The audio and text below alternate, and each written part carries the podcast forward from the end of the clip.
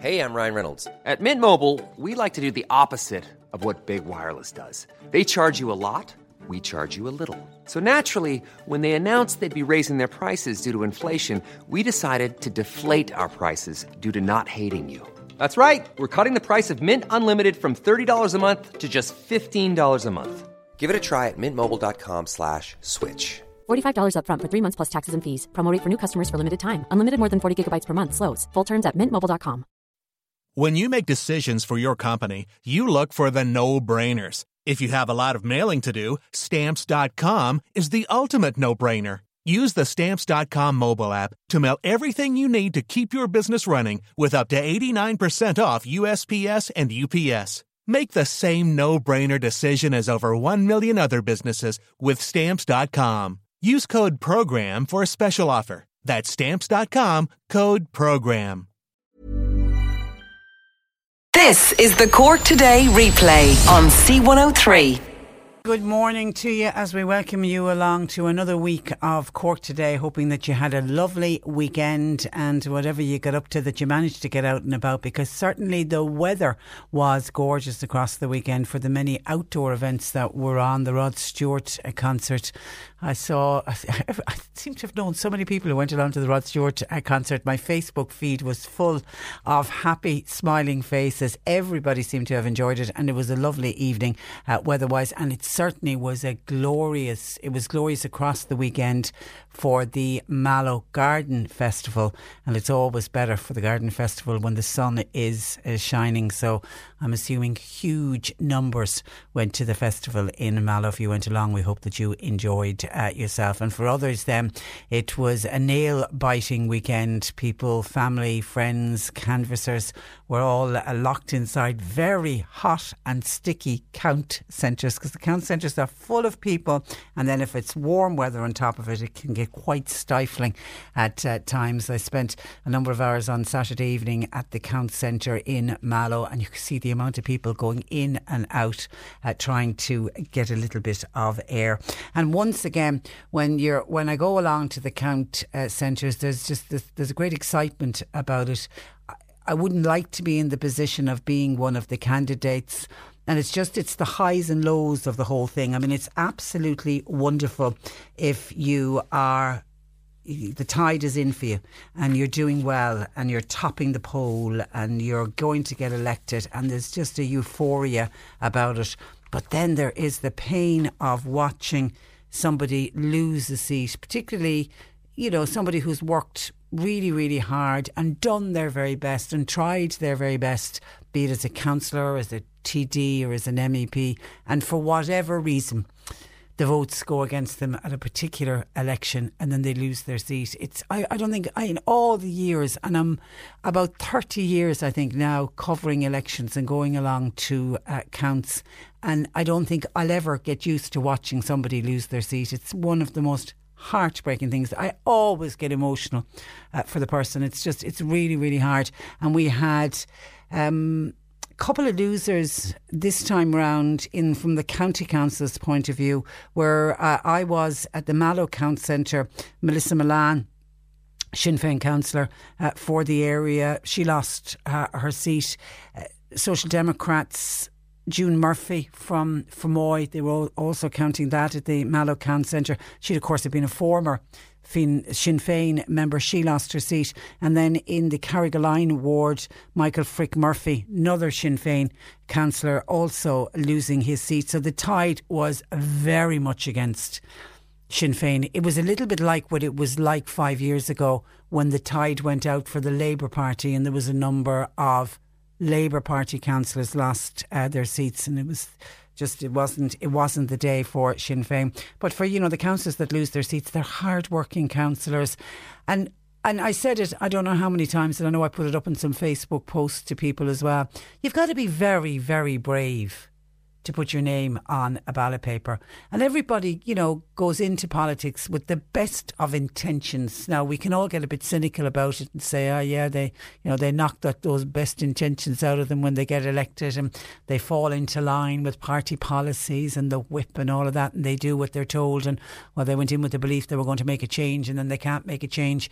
But they try. They really, really do try. And I think they are the bravest people.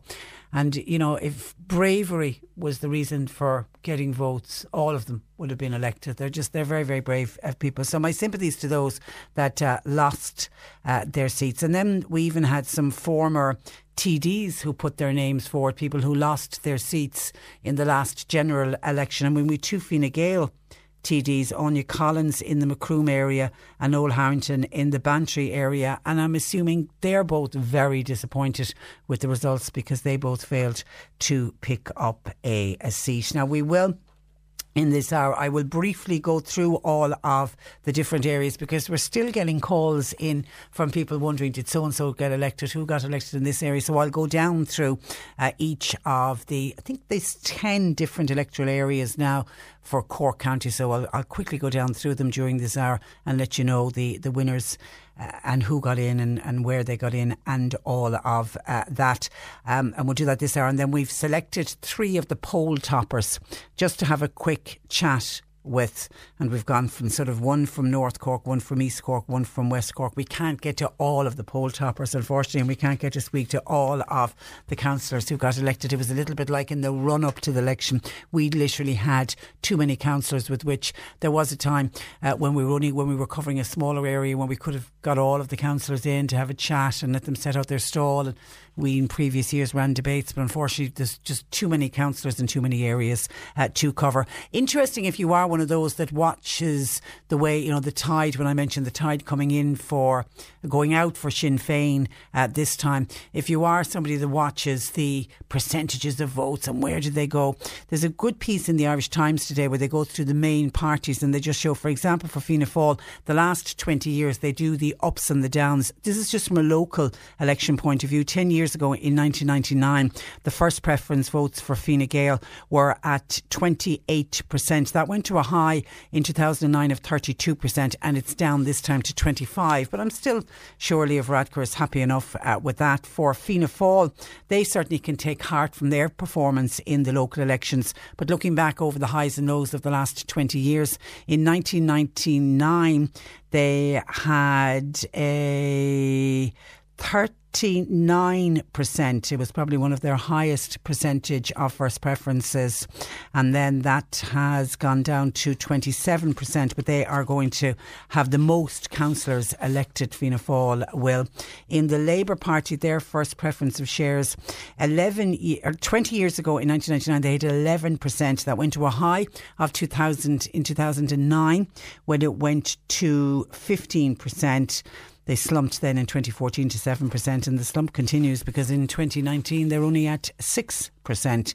And then for Sinn Féin, 20 years ago, they had a first preference in the local elections of just 3%. That went to a high in 2014 of 15%, and then they are at 10% now. So while the tide went out for them, they are still higher now than what they were by 7% than what they were some 20 years ago. So we will talk about local elections on the programme today and already getting some texts in from people who want to congratulate various uh, councillors and paying reference to you know, the achievements of some councillors. Michael in Castletownbere says, Patricia, I'd like to congratulate Frank Roche on his successful election in the Fermoy electoral area. Frank is the first homeless man that I know of to be elected to the county council. I'm delighted for Frank as he's a most gentle soul who has genuinely helped many, many without looking for any self praise. Furthermore, it gives me the greatest of pleasure to congratulate Katie Murphy of Schull on being successful in the Bantry electoral area. 20 year old Katie, daughter of the late Michael Pat Murphy, who passed away at a very young age, and grandfather of the late Michael Pat Murphy, TD and Parliamentary Secretary.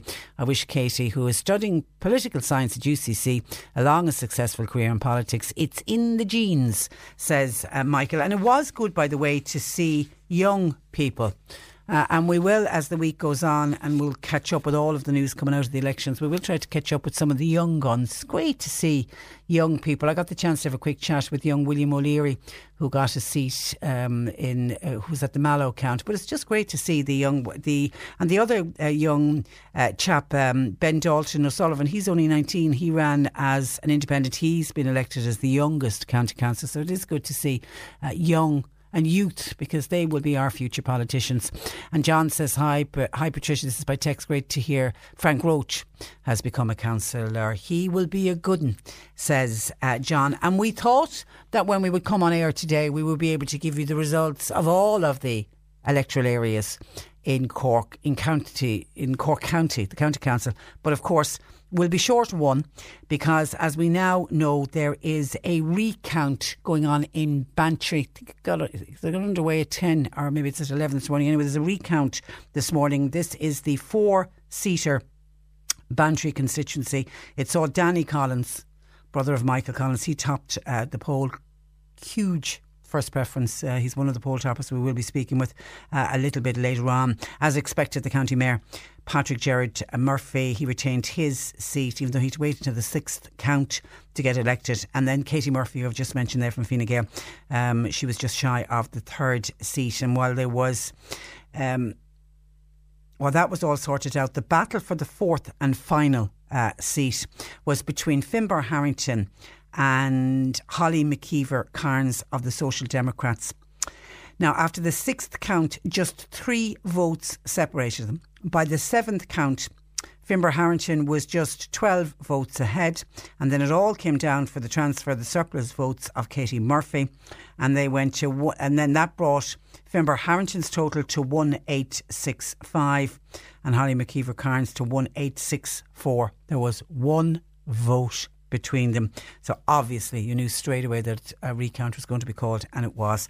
So that means they're going to be doing that all over again today. I don't know how long that is going to take. I don't know whether we will have a result out from that before we finish up the programme today. But of course, if we do, we will bring it to you. The Europeans are going to be our focus as well this morning. Again, I thought coming to air that I would have some kind of a result from the Europeans but I'm not going to. Uh, we will be catching up with Fiona Corcoran just to find out exactly what is happening there. But it's they're, they're saying it's looking like it's expected to be at about one o'clock today.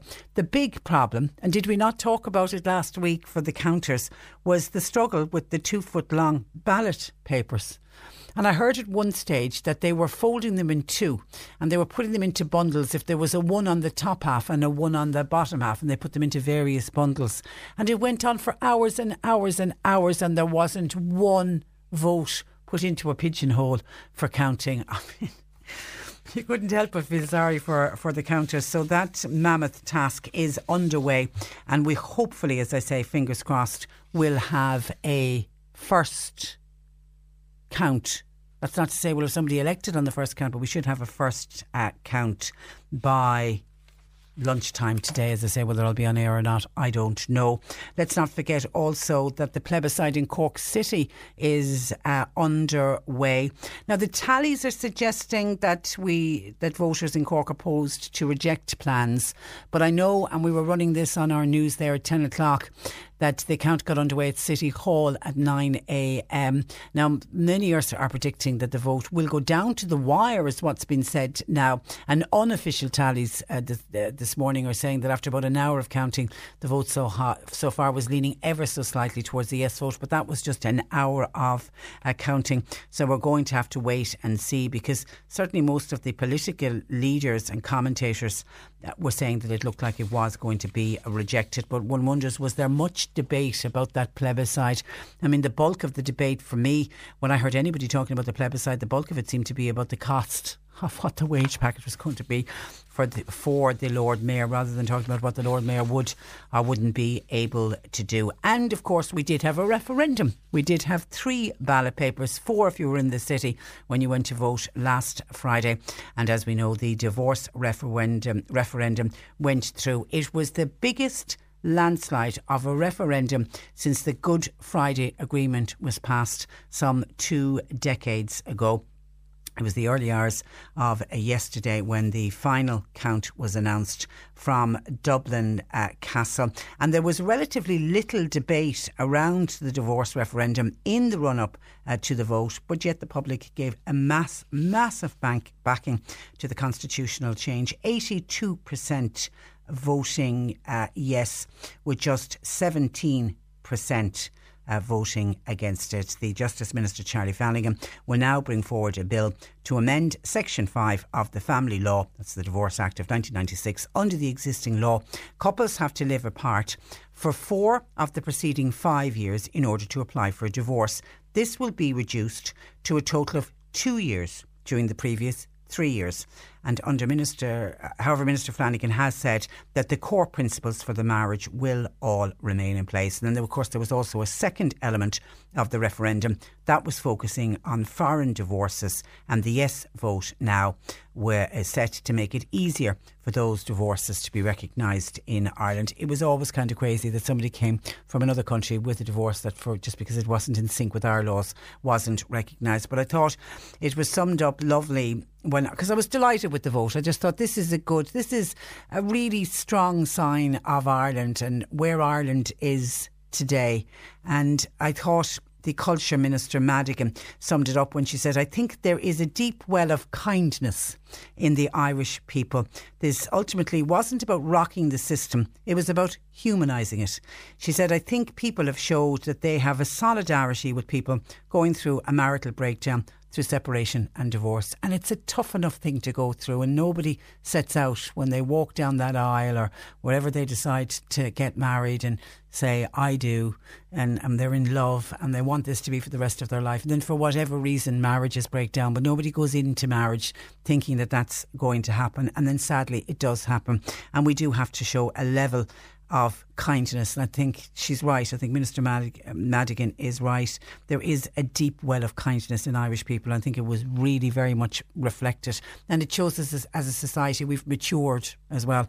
And we're not afraid to say it is okay to be divorced. It is okay to be separated, uh, you know, and we know and accept that things can go can go wrong, and, and we feel your pain, and let's see if we can help you along the way. So so well done uh, on that one. Uh, good good result. Eighteen fifteen three three three one zero oh three. So we'll talk politics on the programme, talk elections. We welcome your thoughts and comments throughout the morning, and then after eleven and more. A distressing topic, I suppose, to be discussed. We're going to speak with the ISPCA on the programme. They will we ever see an end to animal cruelty? This is their latest report that is out, and no doubt when we talk about their latest report, we're going to end up having to talk about puppy farms, and uh, we can hang our heads in shame in Cork and in North Cork in particular because we seem to have uh, too many, way too many of these puppy farms, and the conditions that the animals have to live in is just unbearable. And it's Monday, so Annalise Dressel will be with us after half past 12 today answering all of your nutritional questions. 1850 333 103, text WhatsApp 0862 103 103. Mary in says that people have very short memories, particularly when it comes to the Green Party. She remembers them taxing the hell out of us the last time they were in government. They brought this country down. We lost our sovereignty over a government that the Greens were in coalition with. I'm surprised that people have forgotten this, says Mary in Dunmanway. I suppose one of the big talking points when they were talking about the green wave at the weekend, and while I think everybody accepts climate change and we all want to be environmentally uh, more friendly and we all know we need to do something about the environment, but the big one is when it comes to it and it's going to cost people in their pockets how green will people be uh, then?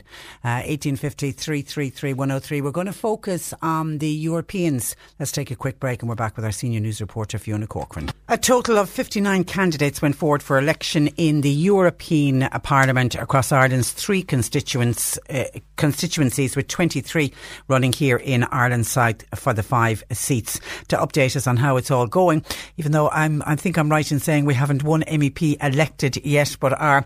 um, senior news reporter is uh, Fiona Corcoran. Uh, good morning to you, uh, Fiona. You're welcome. You.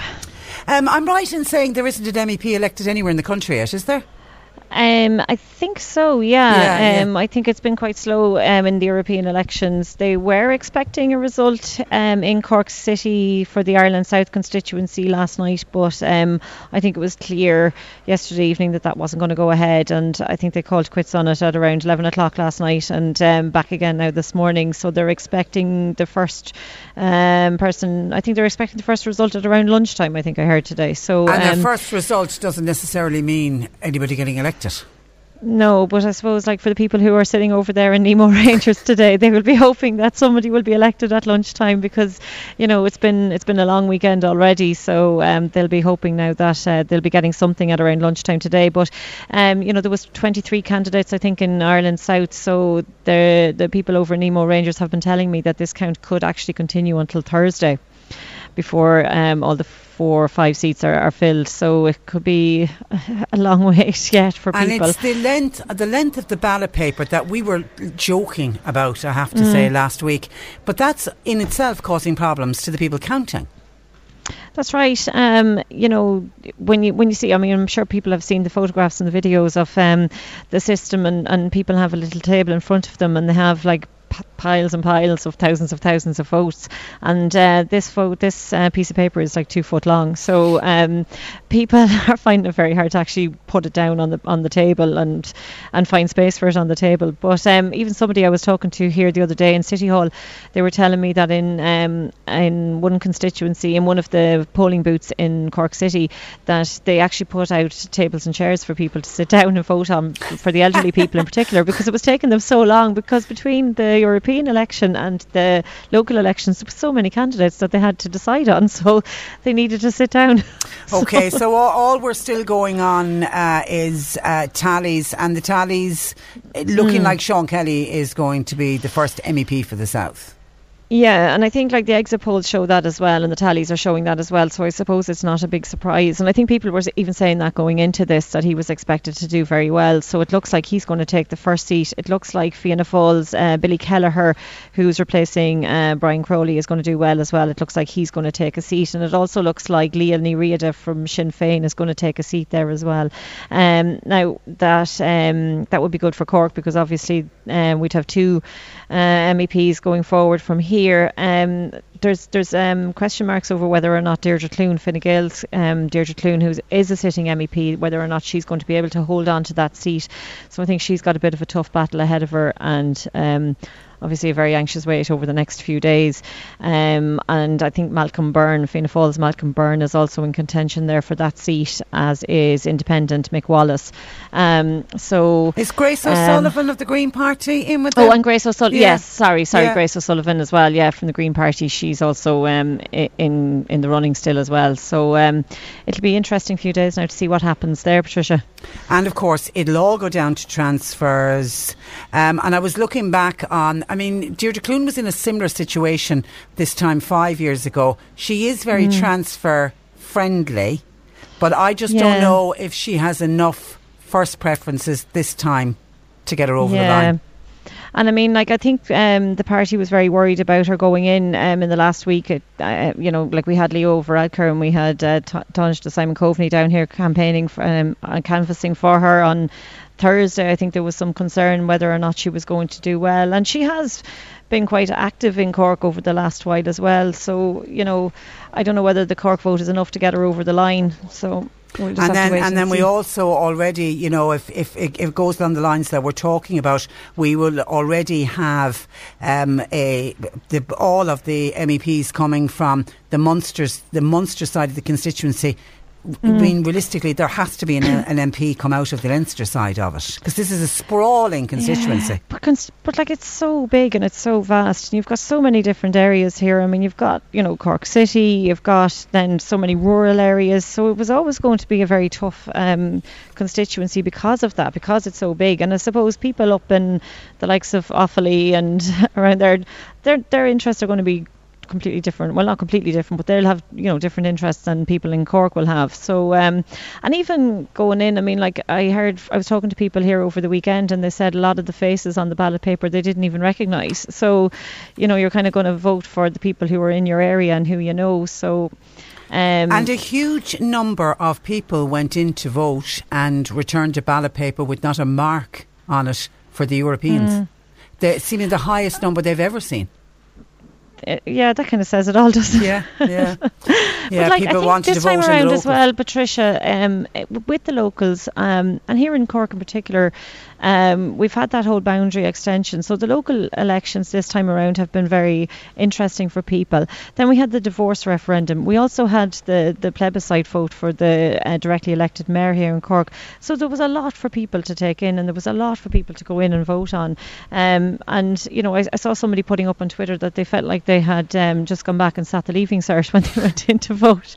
So you you know, it was um, maybe it was just a little bit too much for people. To, all in the one day. All in the yeah, one day. Yeah. And talking and I think that that criticism was, um, you know, there was criticism of that with the directly elected mayor because um, people were saying maybe now wasn't the right time to have a plebiscite vote in Cork as well. You know, with the boundary extensions and everything, it was just maybe a bit too much for people to take in. Okay, and talking of the plebiscite, I know you're keeping a, a close eye on that uh, today in uh, City Hall, and we were just Mm. Yeah. running on our news there at ten o'clock. It's it's kind of running neck and neck with the yes and the no's. It's going to be tight. Yeah, yeah. Like we were here um, in Nemo Rangers on Saturday. Um, all of the votes were sorted, and it looked very early on like um, it was going to be a resounding no. And even uh, Jerry Buttimer, Senator Jerry Buttimer, who's been spearheading the Yes campaign, had conceded defeat very early on in that. But um, as the weekend has gone on, and I've been talking to people here in City Hall, and they're not so sure that that is going to be an overwhelming no. Um, they said that it looks more like it's going to be very, very tight towards the end, that it's going to be very 50 50. Um, and Taoiseach Simon Coveney, I think over the weekend, refused to admit defeat in that as well. So I suppose it's still all to play for here. Um, now, they, are, they started that count. Excuse me, they started that count this morning at nine o'clock, so um, we're expecting to have a result in that at around lunchtime today. Okay, and I know there's a recount. Uh, then looking at recounts, there's Yeah. two of those going on. There's one going on in, in Bantry at the moment. There's one going on in the city as well, isn't there? There is, yeah, Patricia. Um, Sinn Féin called for a recount in the Cork South Central constituency last night, um, just after nine o'clock last night, and um, there ha- it's a seven-seater constituency, and four of those seats have um, been filled, um, but there's um, a race now between uh, the, he, he would have been a county councillor, Sinn Féin county councillor Owen Jeffers, and he's moving over to the city, um, and independent city councillor Paddy Dineen. There's only 12 votes separating them, and then there's Sinn Féin city councillor Fiona Kerins, and um, you know, so th- she's only a few votes behind them as well. So um, the three of them are fighting to get the, the last two seats in that constituency, and it's a really, really tight battle here at the minute. And um, I was talking to Sinn Féin TD Jonathan O'Brien last night um, about why they call, took the decision to call for a recount, and he said that with 12 votes in it, it's very, very close, and it was too close to call it. Um, you know, they couldn't just let it go. And I suppose for um, the Sinn Féin party, it hasn't been a good election, No. particularly here in the city. Um, like up until when they called the recount, they only had two seats in the whole um, in the whole of Cork City Council at that stage. Now they have three because Henry Cremin was elected late last night, um, but they only have three. They came into this election with eight seats in the city. They only have three now, um, so they will get a fourth seat. But I suppose they're really trying to get that fifth seat as well. So. Um, it's we are expecting to get that the, the recount kicked off at t- or started at 10 o'clock this morning so we're kind of hoping to get something on that in around lunchtime as well today Okay, we'll leave it there. Uh, thank you for that, uh, Fiona. If there's any update before the close of the programme, we'll get back to you uh, before one. But thanks, for, thanks for joining us. Okay Uh, bye bye. That is our senior news reporter, uh, Fiona Corcoran. Vincent in Dunmanway says, I was thinking the same thing as Mary in Dunmanway, one of your previous callers who was surprised that people voted Green. I am not against people doing something about climate change, but the last time Fianna Fáil and the Greens were together, they increased fuel by 16%. The Greens will increase fuel if they get into government. When that happens, then as no one will want that. If petrol and diesel prices go up, people will not be happy with this so-called green wave. Robert and Carrigaline, I'm surprised people voted for the Greens. The last time they increased the price of fuel with more people commuting because housing prices are so high. What about those people travelling from the county heading into the city? Some in West Cork, for example, don't have a rail option. or a bus option. They have no choice but to take their cars under greens. Uh, they will be um, hammered. And the council, both city and county, are reminding candidates posters must be taken down by this Friday or else a fine will be imposed. Can, can, candidates who are now councillors, candidates who weren't successful and who are, not, who are not now councillors, please take down your posters. This summer, thousands of people will love this feeling. You can experience it too. C103 invites you to run the Irish Examiner Cork City Marathon, Sunday, June 2nd. Whatever your fitness, whatever your goal, whatever your reason, we want you to hit the streets. Hit the streets. Join a relay team or go solo in the half or full marathon. Register now at corkcitymarathon.ie. Corkcitymarathon.ie. The Irish Examiner Cork City Marathon, Sunday, June 2nd. With C103. Cork today on C103. Text or WhatsApp Patricia with your comment. 086 103 103. And we've decided we're going to speak with some of the poll toppers from some of the electoral uh, areas, uh, starting with Mallow, which was a five seater that returned two Fianna Fáil, two Fine Gael, and one Labour uh, to the new uh, council. Of the five councillors, the five councillors going forward, uh, four of them were running for the first time in a county council election, including the poll topper for Fianna Fáil, that was Pat Hayes. And I'm delighted to say for the first time we welcome Councillor Pat Hayes to the programme. Uh, good morning to you, Pat. Good morning. And let me start by saying congratulations to you. First time out, did it come as a great surprise to top the poll? It, it, it did, Patricia, and, and good morning to, to, to, to your listeners. Um, it's, I suppose it's a great honour for me and for my family to have, have been elected to Cork County Council. Um, I'm delighted, of course, to have topped the poll. Uh, it certainly was a great achievement for my team and, and for myself. You know, the, the fact that it was my first time running, um, and it was certainly it was a wonderful result. You know, I, I it was great first time out. I, I would like, I suppose, I'd sincerely like to thank the people, you know, who, who, who voted for me, of course, and placed their trust in me. And, and the vote was very evenly spread, you know, right across the constituency, which which is uh, very very encouraging. And you come from you're you're you're a Mallow man. You you you work in business in Mallow. You've been involved in the chamber. You've been involved in the racing home for Easter Festival. And the biggest problem facing Mallow at the moment is traffic. Pat, that must have been something you heard about, and traffic delays. Yes, I mean obviously that would be one of the um, one, one of the main concerns, and I suppose it is a huge hindrance to the development of of the town. Um, if I could take the opportunity, I'd just like to thank my family um, and, of course, my team and anyone who helped in any way. You know, they were outstanding in the effort they gave, you know, during the campaign. And I suppose, as, as you mentioned, when, when canvassing, you know, I did try to visit every every house and every home. I suppose apologies if I, if I didn't get to, to speak with everyone, but we certainly did meet a lot of people, and um, we're aware of the issues. And I think parking was was one of the which was one of the big ones, and parking and, and the traffic, you know, congestion. So um, yes, that that was a, a, major concern. So, what would you most like to achieve in in your first term as a councillor? And I'd say first term because I'm assuming you will go again. um, I suppose at the moment we're we're you know we're we're in, in a state of kind of um, I suppose you know wonder really that to to get the result that we got. Um, and I do look forward to, to representing the people of Mallow and, and the surrounding areas for the next, you know, five five years. The, the I suppose having worked and lived and, and been an employer and, and having a business in Mallow for, for over 30 years, um, it, it's a privilege and it is an honour to work on, on their behalf. And um, I suppose my concern will be, you know, to see the future development of Mallow and the surrounding areas. And I will strive really to to make an impact in, in a positive way. And and um, I look forward to working, you know, with my fellow councillors. I look forward to working with the county council and and uh, and, and trying to make positive impact Okay. uh, in the future. as All right, no doubt we'll speak again. Once again, congratulations to you, Councillor Pat Hayes. Thank you for that and thanks for joining us. Thanks. Good morning to you. And just to let you know, the others uh, elected with uh, Pat uh, was outgoing councillor Gerard Murphy, also of uh, Fianna Fáil, and Labour's James Kennedy was elected. He had formerly been a town councillor in Mallow, but this was his first time running for the county council.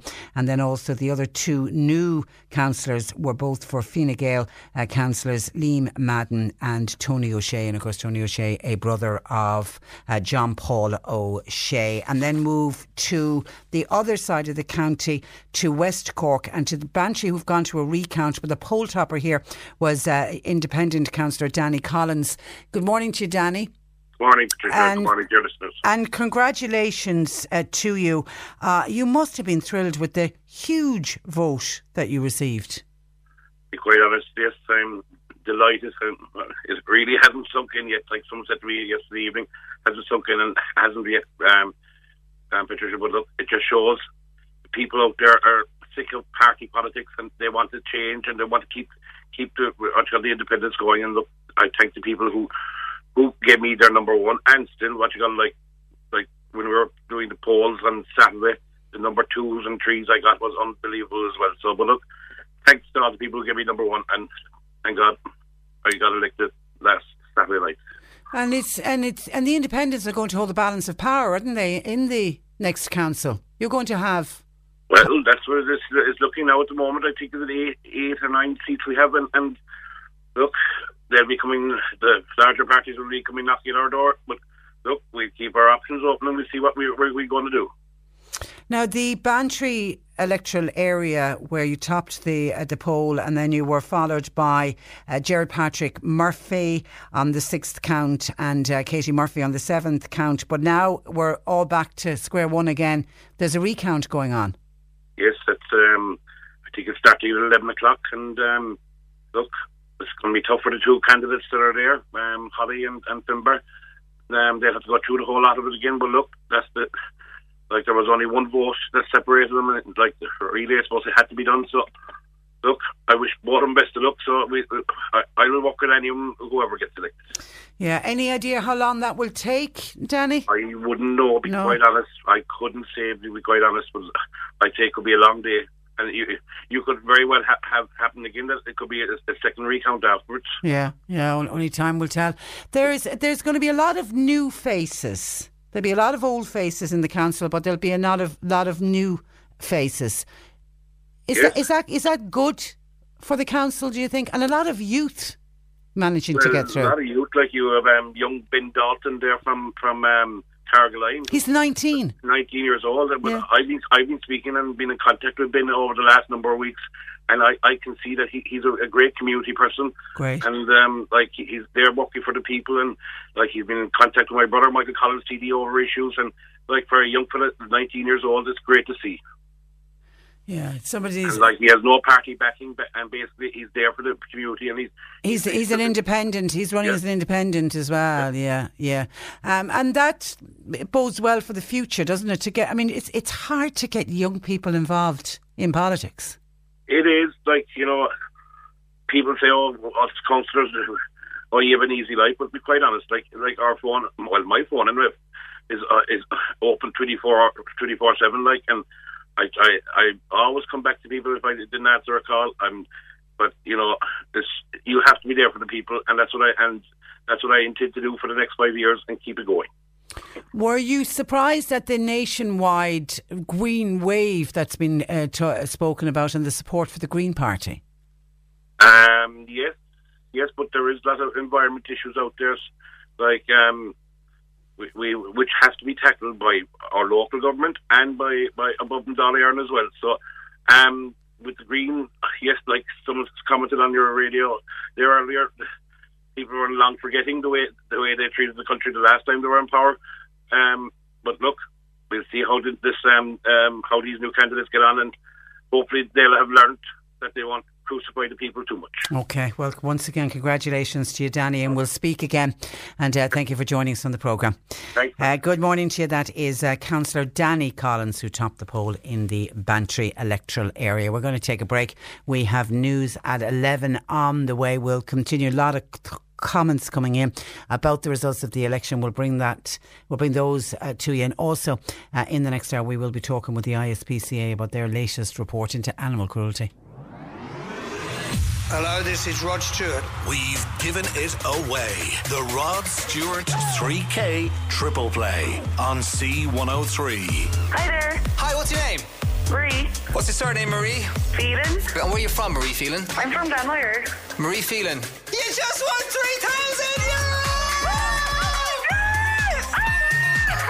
Oh my. That's brilliant. So, congratulations to Marie Phelan from Glanmire for winning 3,000 euro on the Rod Stewart 3K Triple Play. It's that time of the year. Your vacation is coming up. You can already hear the beach waves, feel the warm breeze, relax, and think about work. You really, really want it all to work out while you're away.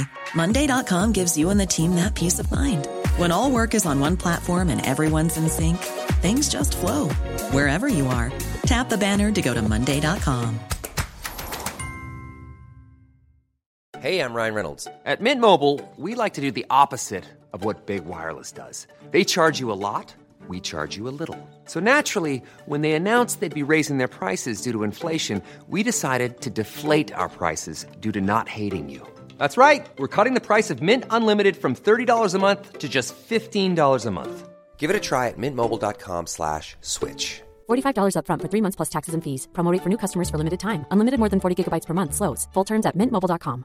There's never been a faster or easier way to start your weight loss journey than with PlushCare. PlushCare accepts most insurance plans and gives you online access to board-certified physicians who can prescribe FDA-approved weight loss medications like Wegovy and Zepbound for those who qualify. Take charge of your health and speak with a board-certified physician about a weight loss plan that's right for you. Get started today at plushcare.com slash weight loss. That's plushcare.com slash weight loss. plushcare.com slash weight loss. And stay listening for the best way to win big on C103. You're listening to Cork Today on replay. Phone and text lines are currently closed. Before we go back to looking at election results, and I'm just going to quickly run down through all of the different electoral areas in the county council, because John Paul says he's getting calls in from people wondering did so and so get in and who got elected in, in a various ward. So I'll quickly go down through them. But before I do, I just want to give a quick mention for Abigail in Clonakilty, who contacted us just before we came on air this morning to say her daughter purchased tickets for the disco in Ahamilla, the Clonakilty GAA disco, for this coming weekend. Her, her ticket is for Saturday night. Now, they have a picture of the ticket, but she's after losing it. They have the number of the ticket, plus they've all the other correspondence to prove that they purchased uh, the tickets. Now, Abigail got onto us because she said she's tried to contact the numbers of the organisers of the disco in Ahamilla via their Facebook page, but she's having no luck at all. So she just wants to check with the organisers as to what her daughter has done because she's all the evidence she's purchased the tickets, but the ticket has gone uh, missing. And as the ticket is on, the disco is on this Saturday night. You can imagine there's anxiousness in the house, in Abigail's house. So, if any of the organisers of the disco at Ahamilla for this weekend are listening, could you contact us, please? Because John Paul doesn't have a number of where we could direct Abigail to. So, if anybody can help us with that, and we'll pass the numbers on to Abigail and Clonakilty and we can let them sort out all that. So, give John Paul a buzz, please, 1850 333 103. Let me look at the different wards in Cork County Council and who did what. Let's start with Bandon Kinsale. Uh, six seat, seats, and they're all filled. Uh, they've been filled by Alan Coleman and C- Councillor Alan Coleman, Councillor Gillian Coughlin, both elected on the first count. Uh, Kevin Murphy was elected on the eighth count, and then on the tenth count, uh, Sean O'Donovan, John O'Sullivan, and Marie O'Sullivan. That's how Bandon Kinsale uh, fared out. We did, we have done Mallow in the last hour. Let's look at Carrigaline. Six seater Carrigaline, uh, independent councillor on the first count, Marcia D'Alton. Also, uh, Aidan Lombard topped the poll. Oh no, it was Seamus, Mar- sorry, Aidan Lombard also got in, but it was uh, Seamus McGrath of uh, Fianna Fáil topping the poll there with a massive vote. Uh, also getting in, for, in Carrigaline, Audrey Buckley, Fianna Fáil. Ben Dalton O'Sullivan, who we mentioned, this young 19 year old is an independent, and Fine Gael's Liam O'Connor, that's for the Carrigaline uh, area. The the have I done that one? I'm just I've got so many sheets in front of me. I'm trying to work out who I've done and haven't done. I've done that one in Bantry. We've spoken about that. Let's look at uh, four seats in Kanturk. They filled fairly quickly. With on the first count, Fianna Fáil's Ian Doyle returned, as was Bernard Moynihan, who topped the poll for Fianna Fáil. John Paul O'Shea returns to the council for Fine Gael, as does Gerard Murphy in the Kanturk area. And then in the Macroom uh, area, six seater here. Fianna Gael's Michael Creed, Fianna Fáil's Gobnait Moynihan, Fianna Fáil's Michael Looney, Independent Martin Coughlin. A lot of people very happy to see Martin get a seat. Fianna Gael's Ted Lucey retained his seat, and Eileen Lynch for uh, Fine Gael makes up the sixth seat there. We also have the Fermoy uh, area six seats in the Fermoy area. And returning to the council are councillors Noel McCarthy for Fine Gael, Deirdre O'Brien for Fianna Fáil, Frank O'Flynn for Fianna Fáil, who was delighted with his first preference vote, and a new councillor for Fianna Fáil, young William O'Leary. Kay Dawson returns as a councillor, and somebody we've been congratulating this morning with calls coming in, uh, a new independent councillor for the Fermoy area, and that is Frank uh, Roche. Let me see, have I done Skibbereen? I haven't. In the Skibbereen uh, area, this was a five uh, seater on the first count and topping the poll for Fianna Fáil. It was Christopher O'Sullivan re- returns to the council. Councillor Joe O'Carroll was next home also for Fianna Fáil. Uh, De- uh, Councillor Declan Hurley returns as an independent uh, candidate for Fine Gael, Karen Coakley, and for Sinn Féin, returning Councillor Paul Hayes, who had a very close call, and I imagine it was quite nerve wracking for Paul Hayes. But of course, he, with the boundary changes and the he lost part of his vote area, and that made it quite tricky for, I have to say, for a number of the uh, councillors. In the Midleton area, on the first count, there was three people elected.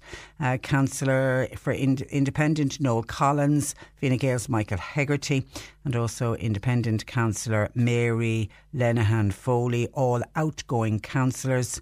Um, on the sixth count, saw the election of Sinn Féin's Daniela Twomey. She returns to the council. Um, and a new councillor is Fianna Fáil's James O'Connor for the Midleton area. Susan McCarthy for Fine Gael returns, and they also have a new. There's a Green Party there in Midleton, and that is uh, Liam Quaide. Okay, I think I've gone through uh, all uh, of them. So there's a mix. There's a return of the old councillors who I suppose people will say will bring experience with them, and that's mixed in with new councillors. There will be uh, fresh faces amongst the new council when they meet for the first time. Now, some of your thoughts coming in to uh, us. Um, Tim says full marks to John Paul our own John Paul McNamara for keeping the show on the road on Saturday night. I listened, didn't he play a blinder? He really did. And Tim says also to Michael Scanlon, an accountant with a natural interest in figures.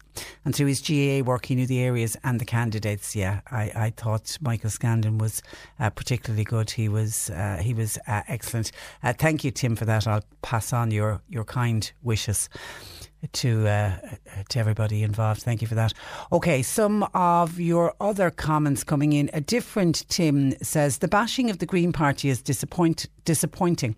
What kind of a planet will future generations inherit? As a farmer, I voted Green. The next cap must include a scheme which re- rewards non invasive, non-intensive, sorry, non-intensive farming. Our current Minister for Agri- Agriculture seems to have no interest in saving small farmers from being wiped out. Remove EU payments from these intense, intensive farmers, says uh, Tim. And actually, Tim, you'll you'll be disappointed if you're you're saying that you're you're, you're already saying you're disappointed with the bashing of the Green Party. We're getting a lot of calls and texts in from people not happy about the so-called green wave.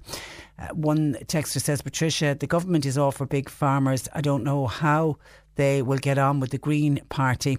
I would rather see five small farmers than one big farm factory. Hi, Patricia. I think the people, this is Seamus Mallow, I think the people have spoken in this election.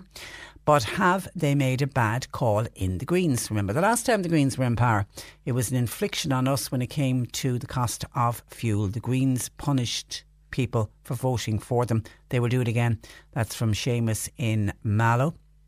Andy O'Connor, who's, when you talk about a memory man and a man for figures, he's a great guy. Andy Newmarket, uh, thank you for your text. Andy says, Congratulations to Newmarket's Gerard Murphy, who was elected for the fifth occasion to Cork County Council.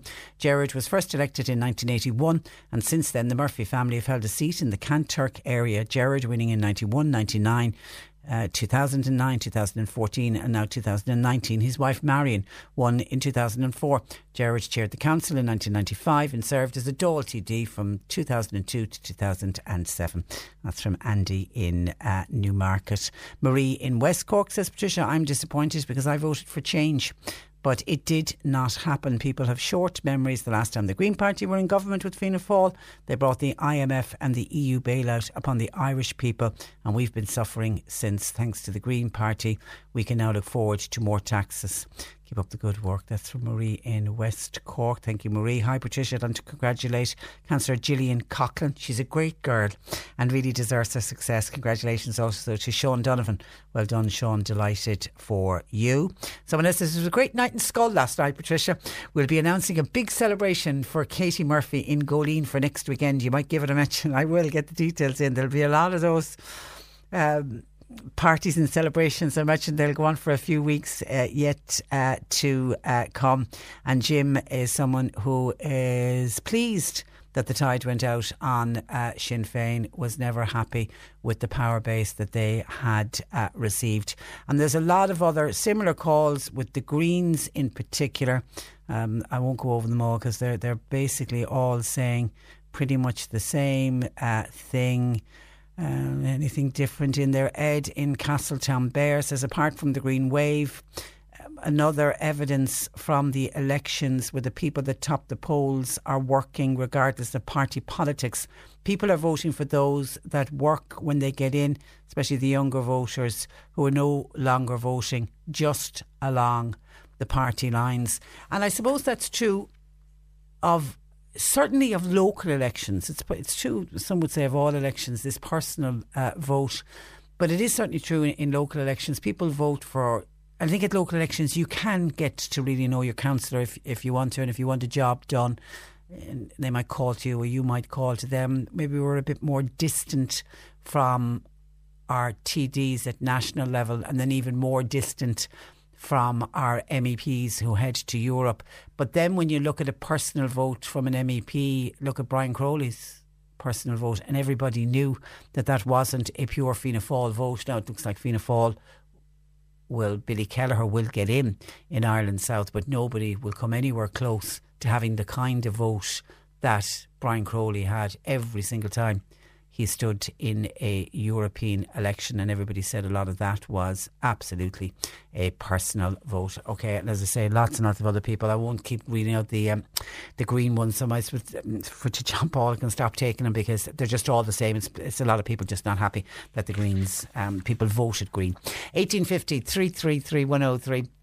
John Paul is taking your calls. Text or WhatsApp 0862 103 103. The latest jobs on C103. Official media partner of the Irish Examiner Cork City Marathon, Sunday, June 2nd. Get working now to run the full, half, or relay. More details at c103.ie. Jesse's Home and Beauty Salon in Bantry and Clon. They're looking for qualified beauty therapists for both locations, plus they need a hairstylist, please. Plumbers wanted for the Cork area, own tools and transports transport and you need to have up to date certs. A housekeeper wanted for the Buttevant area, some cooking involved, and two forklift drivers are wanted to work with a landscaping uh, company. You need to have safe pass and manual handling certs. You'll find all the details and more job opportunities by going online now. Just go to c103.ie forward slash jobs for more. This is C103. This is the Cork Today replay on C103. Now, the Irish Society for the Prevention of Cruelty to Animals have just released their annual report highlighting the increased numbers of animal cruelty reports last year. Local Senior Inspector is Lisa O'Sullivan, who joins me. Good morning to you, Lisa. Good morning, uh, and you're welcome. Over 17,000 calls for help last year. I mean, absolutely shocking. But in some ways, do you welcome that there appears to be a greater understanding of animal cruelty, which is leading to people reporting? Yes, Patricia. Um, as much as uh, we would rather the calls were less coming in, um, I think that we'd be foolish to think that um, animal cruelty situations have reduced. Uh, it's not that there's an increase in animal cruelty, there's an increase in public awareness, and we do appreciate when members of the public pick up the phone and contact us to report it to investigate, um, because going forward, that's more promising that we might be able to improve the situation in Ireland. How difficult is it to take and get a prosecution? It is very difficult. We have to work within the law, and while we welcome the Animal Health and Welfare Act and the uh, powers that it has given the ISPCA inspectorate, um, it is very difficult to get, and people will know from day to day robberies and, and things like that that um, go to the guards, and the guards do up their reports and send them in, and there's no prosecutions animal welfare is a little bit more difficult to get past a hurdle, but it doesn't mean we won't continue to try. And what are the penalties like when somebody is prosecuted and is found guilty? Oh, disappointing in some cases. Um, I remember having a, a, situation in, in Bandon going back a, a few years ago um, where I was of the opinion that the woman should have been banned for keeping animals for the rest of her life with what she did to her little dog. And she got a slap on the wrist and a 200 euro fine. And that was so disappointing it's almost disheartening. But if we get disheartened, then we won't do the job, and we have to keep on trying. And hopefully, judges will look at it a little bit more seriously and uh, give more severe penalties. Yeah, because I read in your report that one of the biggest cases in the history of the RSPCA came before the courts last October with a man pleading guilty to 30 charges of animal. That's right. How bad was that case? That was horrific. Um, that was one of the worst and one of the biggest cases that the ISPCA has seen. Um, and it took uh, the bones of four years to actually get that into a courtroom. And, you know, while the man was imprisoned um, and everything, uh, you kind of feel, you know, is it enough to stop other people from doing similar things going forward? And then um, when I mentioned you were coming on, I mentioned the whole issue of, of puppy farms, uh, Lisa. Are we getting any closer to ending poppy farms? I really don't think so, Patricia. I mean, I've been on your show before speaking about things like this, and you know, um, it's all well and good that we track them down and, and we try and close them down, but the problem again is that the public need to stop buying, need to ask more questions, because if we stop the demand then the supply will, will stop as well. And, you know, we really ask year after year after year that the public are more vigilant, vigilant in how, where they're buying their puppies from. Um, are they seeing where the puppies come from? Are they going and inspecting the premises? And we always say to people, look, make the phone call to us, make the phone call to the local vet in the area. He might know these breeders and make the phone call to the local authorities to see are they registered. And I'm, I'm, I'm assuming because so much of this goes on, is there a lot of money to be made out of selling pups? Yes, there is, believe it or not. Um, the amount of money that goes into keeping these puppies on the premises where they're born, there's very little money put into them.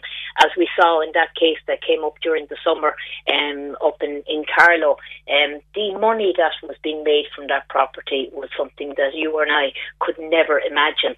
Um, it's crazy money. I mean, puppies cost nothing to these breeders and they can sell them for several hundred. And another problem we have is a lot of these puppies are being smuggled over uh, across to the UK where they're making three or four times uh, the amount of money over there. What are you talking about? Five, six, seven hundred euro sterling? Easily. And I mean, if For you got pup? some. Yeah, easily. Yeah, easily. And it's kind of scary. Like French bulldogs or something that we came across in a call last year, and uh, these you can get up to a thousand euro for one of these over God, across the water. God. And it's e- it's easy money if you're not looking after the the poor the, the mother the bitch and you're not looking after the pups. It is easy money, isn't it? It is, and look, you know, I wouldn't like your listeners to think that I'm opposed to breeding. I'm not opposed to breeding at all, and the ISPCA isn't opposed to breeding when it's done properly and the welfare of the mother and the pups is is looked after. Uh, but when you have, um, you know, twenty or thirty dogs inside in dark sheds in filthy environment with very little access to fresh air, clean water, and and proper food, um, that's what we're opposed to. And I assume they breed the bitches every time they come into heat, do they? So they'd have a couple of litters a year. Unfortunately, yeah. And I mean, if they lose the if they lose puppies or the bitch isn't uh, producing pups, she's surplus to requirements. And you know, I I don't want to think about how these uh, dogs are moved on. If I'm being honest with you, I would just hope that breeders have some bit of a heart that they put carry them, put them forward responsibly to be rehomed. It's just, it's shocking. Um, Jane says, Patricia, um, uh, puppy farms are shameful. The government need to act on them, but so do we, the general public. It's, ridif- it's ridiculous, the level of snobbery in relation to dogs, says Jane. It seems that everybody has to have a pedigree dog. No conscience at all to the poor dogs who are put down every year. It's selfish. Rescue dogs are amazing. Adopt, don't buy. And that will ultimately end puppy farms. I mean, thank you, Jane, for that. That's your point. If people stop buying, these puppy farms will close. That's it, and, and and Jane has a point there, Patricia. I know um, myself with my own animals. Um, I have a tendency to choose the dogs that no one wants. If we put, um, I mean, but it, it's true, you know. Even though I have to say, realistically, I say that mine are broken. If they don't have three legs, something else wrong. But I have to say that I find that most rewarding. But if we have, we have a beautiful um, Staffordshire um, um, in our centre in Mallow looking for a home, and we haven't had one phone call about him. And yet we had a litter of Pomcroft pups, and the phone is ringing off the hook. And I, I look at the Staffordshire and think he's such a beautiful dog that just wants a second chance in life. But the fluffy puppies are always the ones that people will pick up the phone for, and and I think that's sad because a, a, a dog is is an, is is an animal that will love you regardless of how it looks. And I would much rather go for the dog that no one wants because that is a hundred times more rewarding. And anyone that has ever taken a rescued animal, uh, Lisa, and given a, a dog a second chance, there's something very unique about the bond. It's as if the dog knows you've given me a second shot.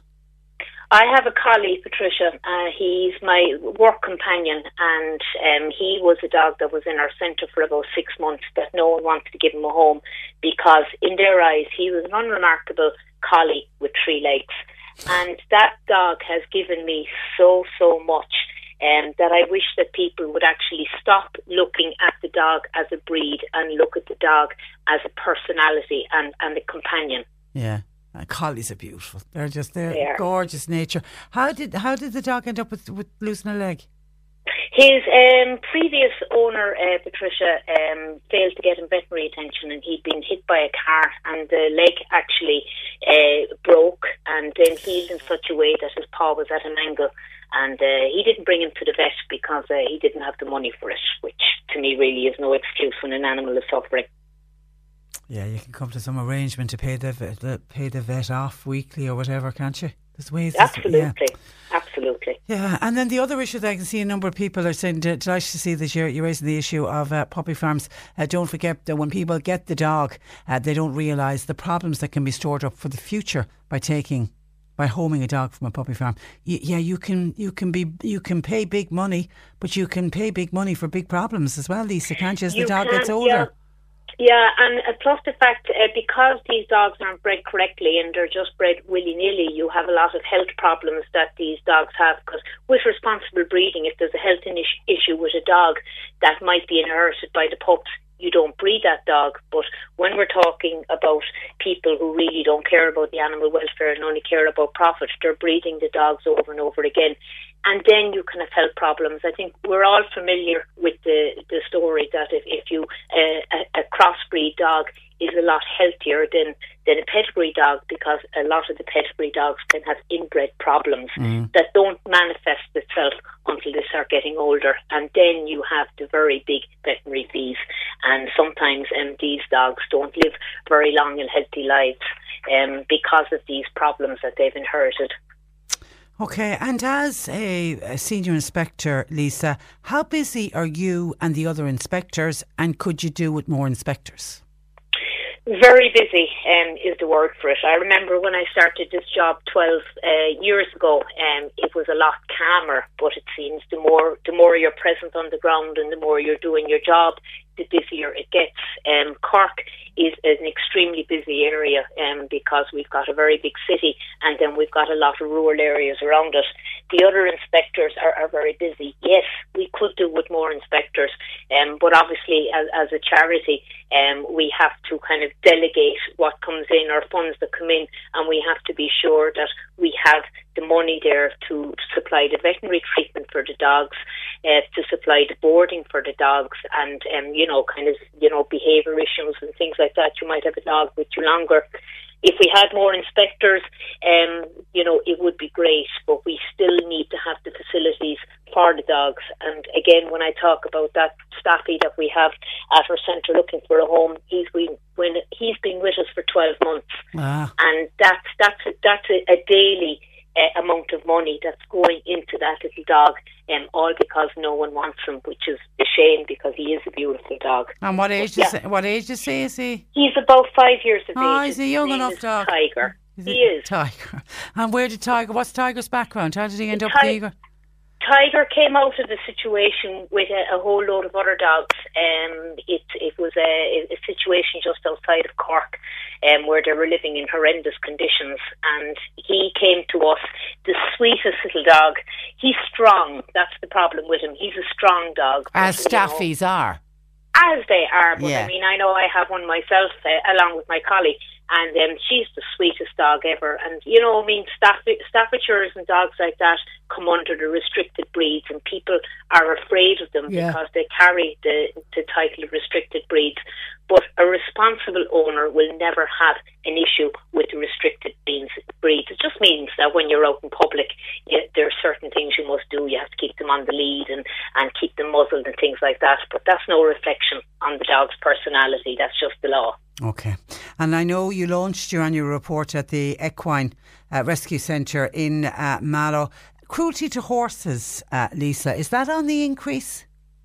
It is, um, it's, you know, cruelty to horses is never going to stop. And I think the problem, again, as, as we've been talking year after year, is the fact that people don't have the money to keep horses. We find a lot of horses abandoned. There was three horses removed from Tor out in um, uh, North Cork there recently.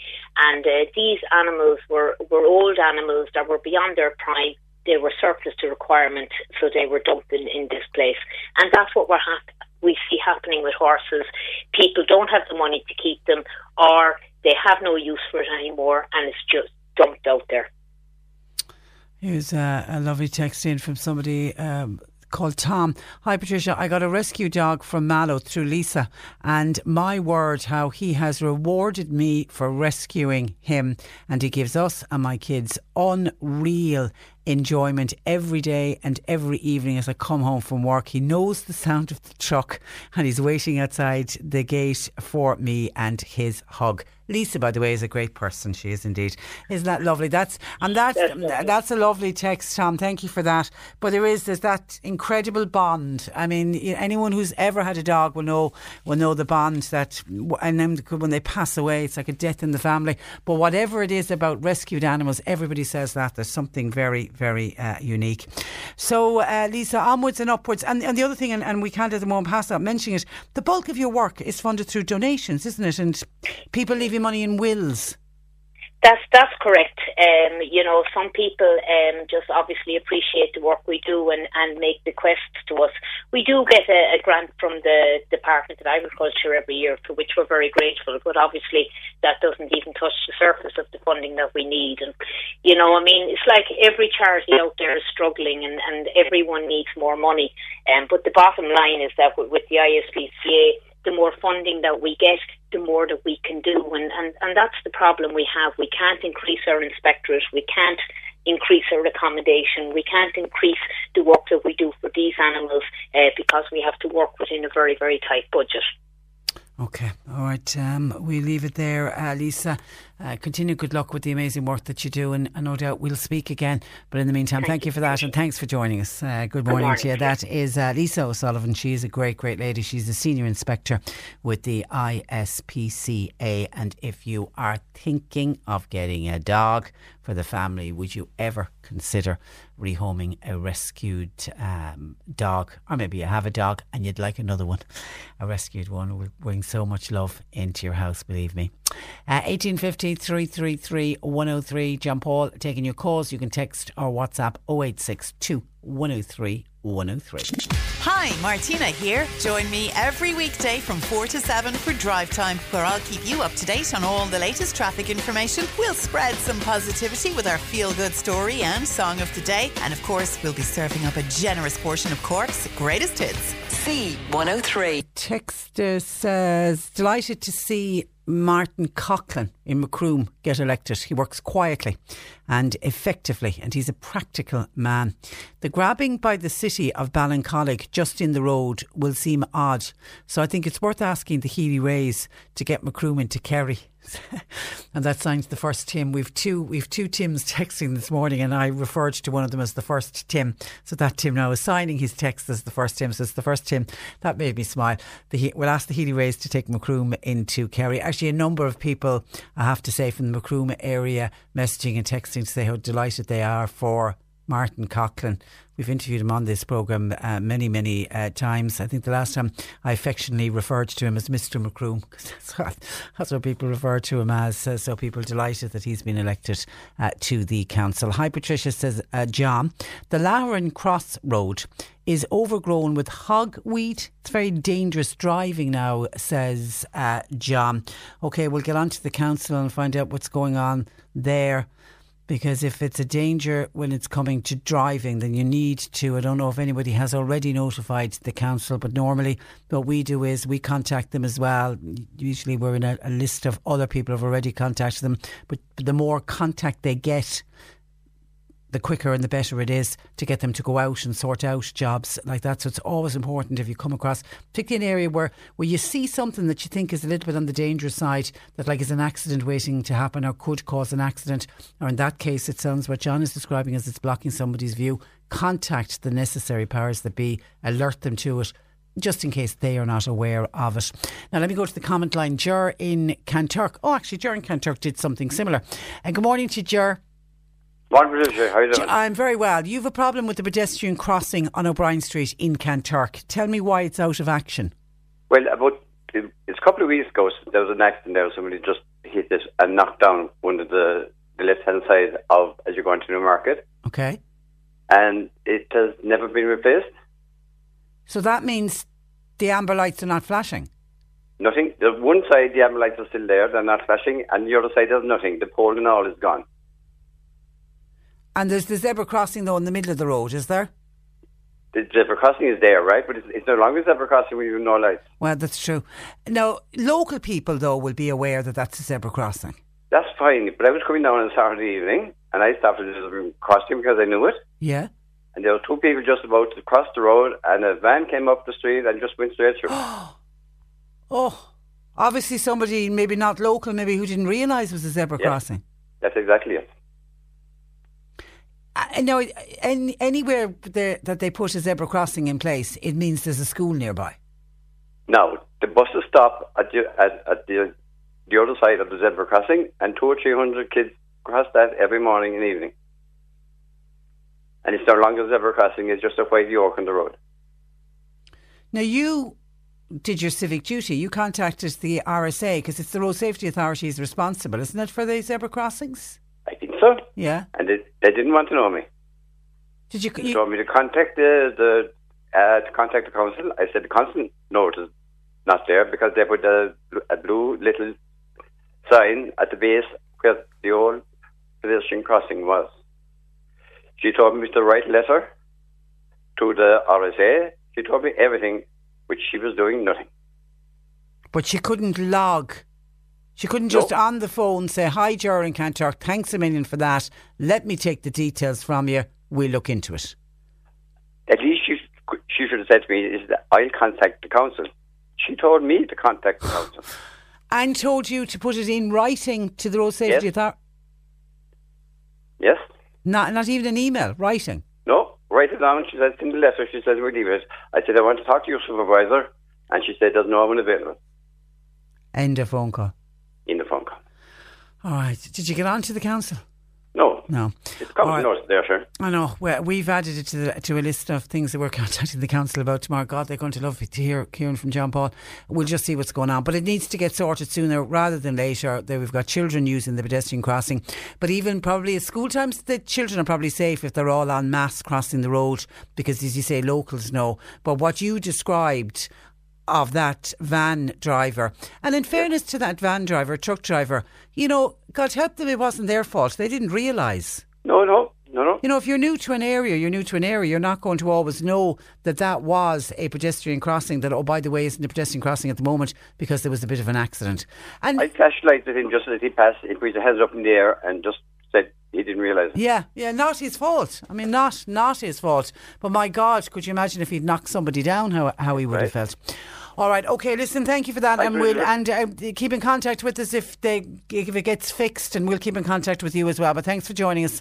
Uh, good morning to you. That is uh, Jer in Kanturk on the pedestrian crossing. 1850 333 103. Still getting in calls from the Macroom area recognising uh, the great work of Martin Coughlin, thrilled that he's been elected as a councillor. Finbar says Martin does so much work, a lot unseen in the town. He deserves to be on the council. He does the work anyway, so at least now he gets recognised for it. Calls coming in from Carrigaline. Well done to Seamus McGrath of Fianna Fáil for topping the poll.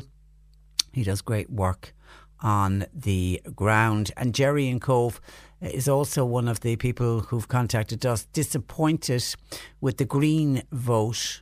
And that's going to cost us all. And he is blaming the national media. They have a lot to answer for. Now, John Paul said he spoke to Gary, and Gary actually mentioned George Lee, the environment correspondent for RTE. And Gary's actually blaming George Lee for the green wave because he said he's doing too many environmental stories and too many green stories and stories about climate change and how we need to be recycling things and the effect the climate change is having on the planet and that George Lee is just doing too many stories. But I mean, he's not making up the stories, Gary. He's telling it as it is and he is the environment correspondent. That is his brief is to go out there and find those stories and relay those stories. Well if Gary in Cobh had his way we wouldn't have any of those stories on the national TV or on the national radio or even us here wouldn't be talking about any green stories because that's adding to and causing people to vote in the Greens, and uh, Gary and Cobh is certainly not a, happy camper. 1850 333 103. Some of your calls coming in. John Paul has just given me the latest. Oh, this is on the plebiscite. 10,000 votes have been counted in the plebiscite for a directly elected mayor for Cork. And, and you know something? I think some of the TDs who were accepting defeat that they'd lost this one must be sort of thinking, what's going on here? It's a 50 50 split at the moment.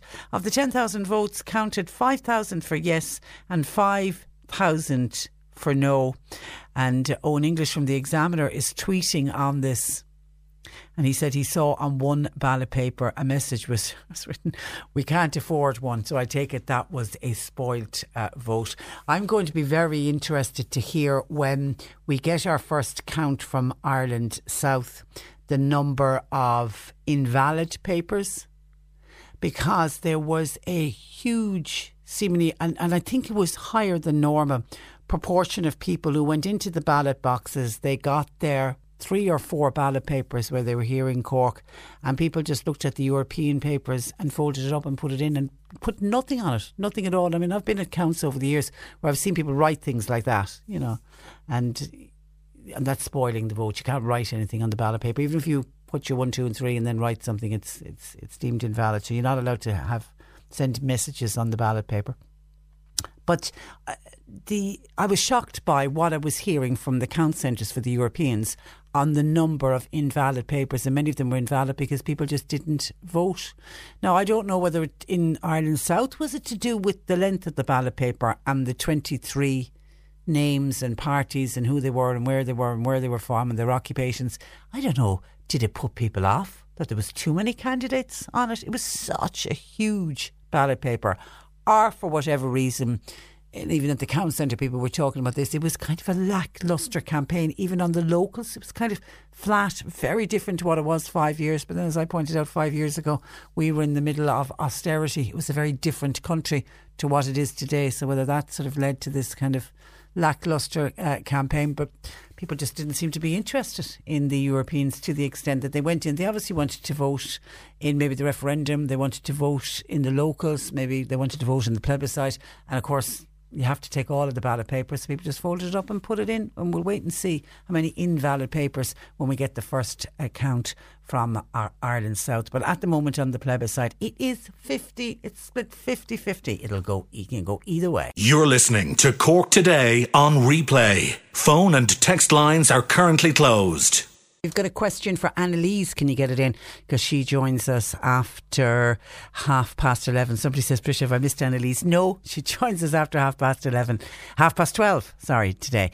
So uh, in this final hour, so get your questions in 1850 333 103. Let me look to some of your texts and calls uh, coming in. Congratulations to Macroom Councillor Gobnait Moynihan says a texter, on her great victory in election on the first count to Cork County Council for the Mayor and Millstreet electoral area at the weekend.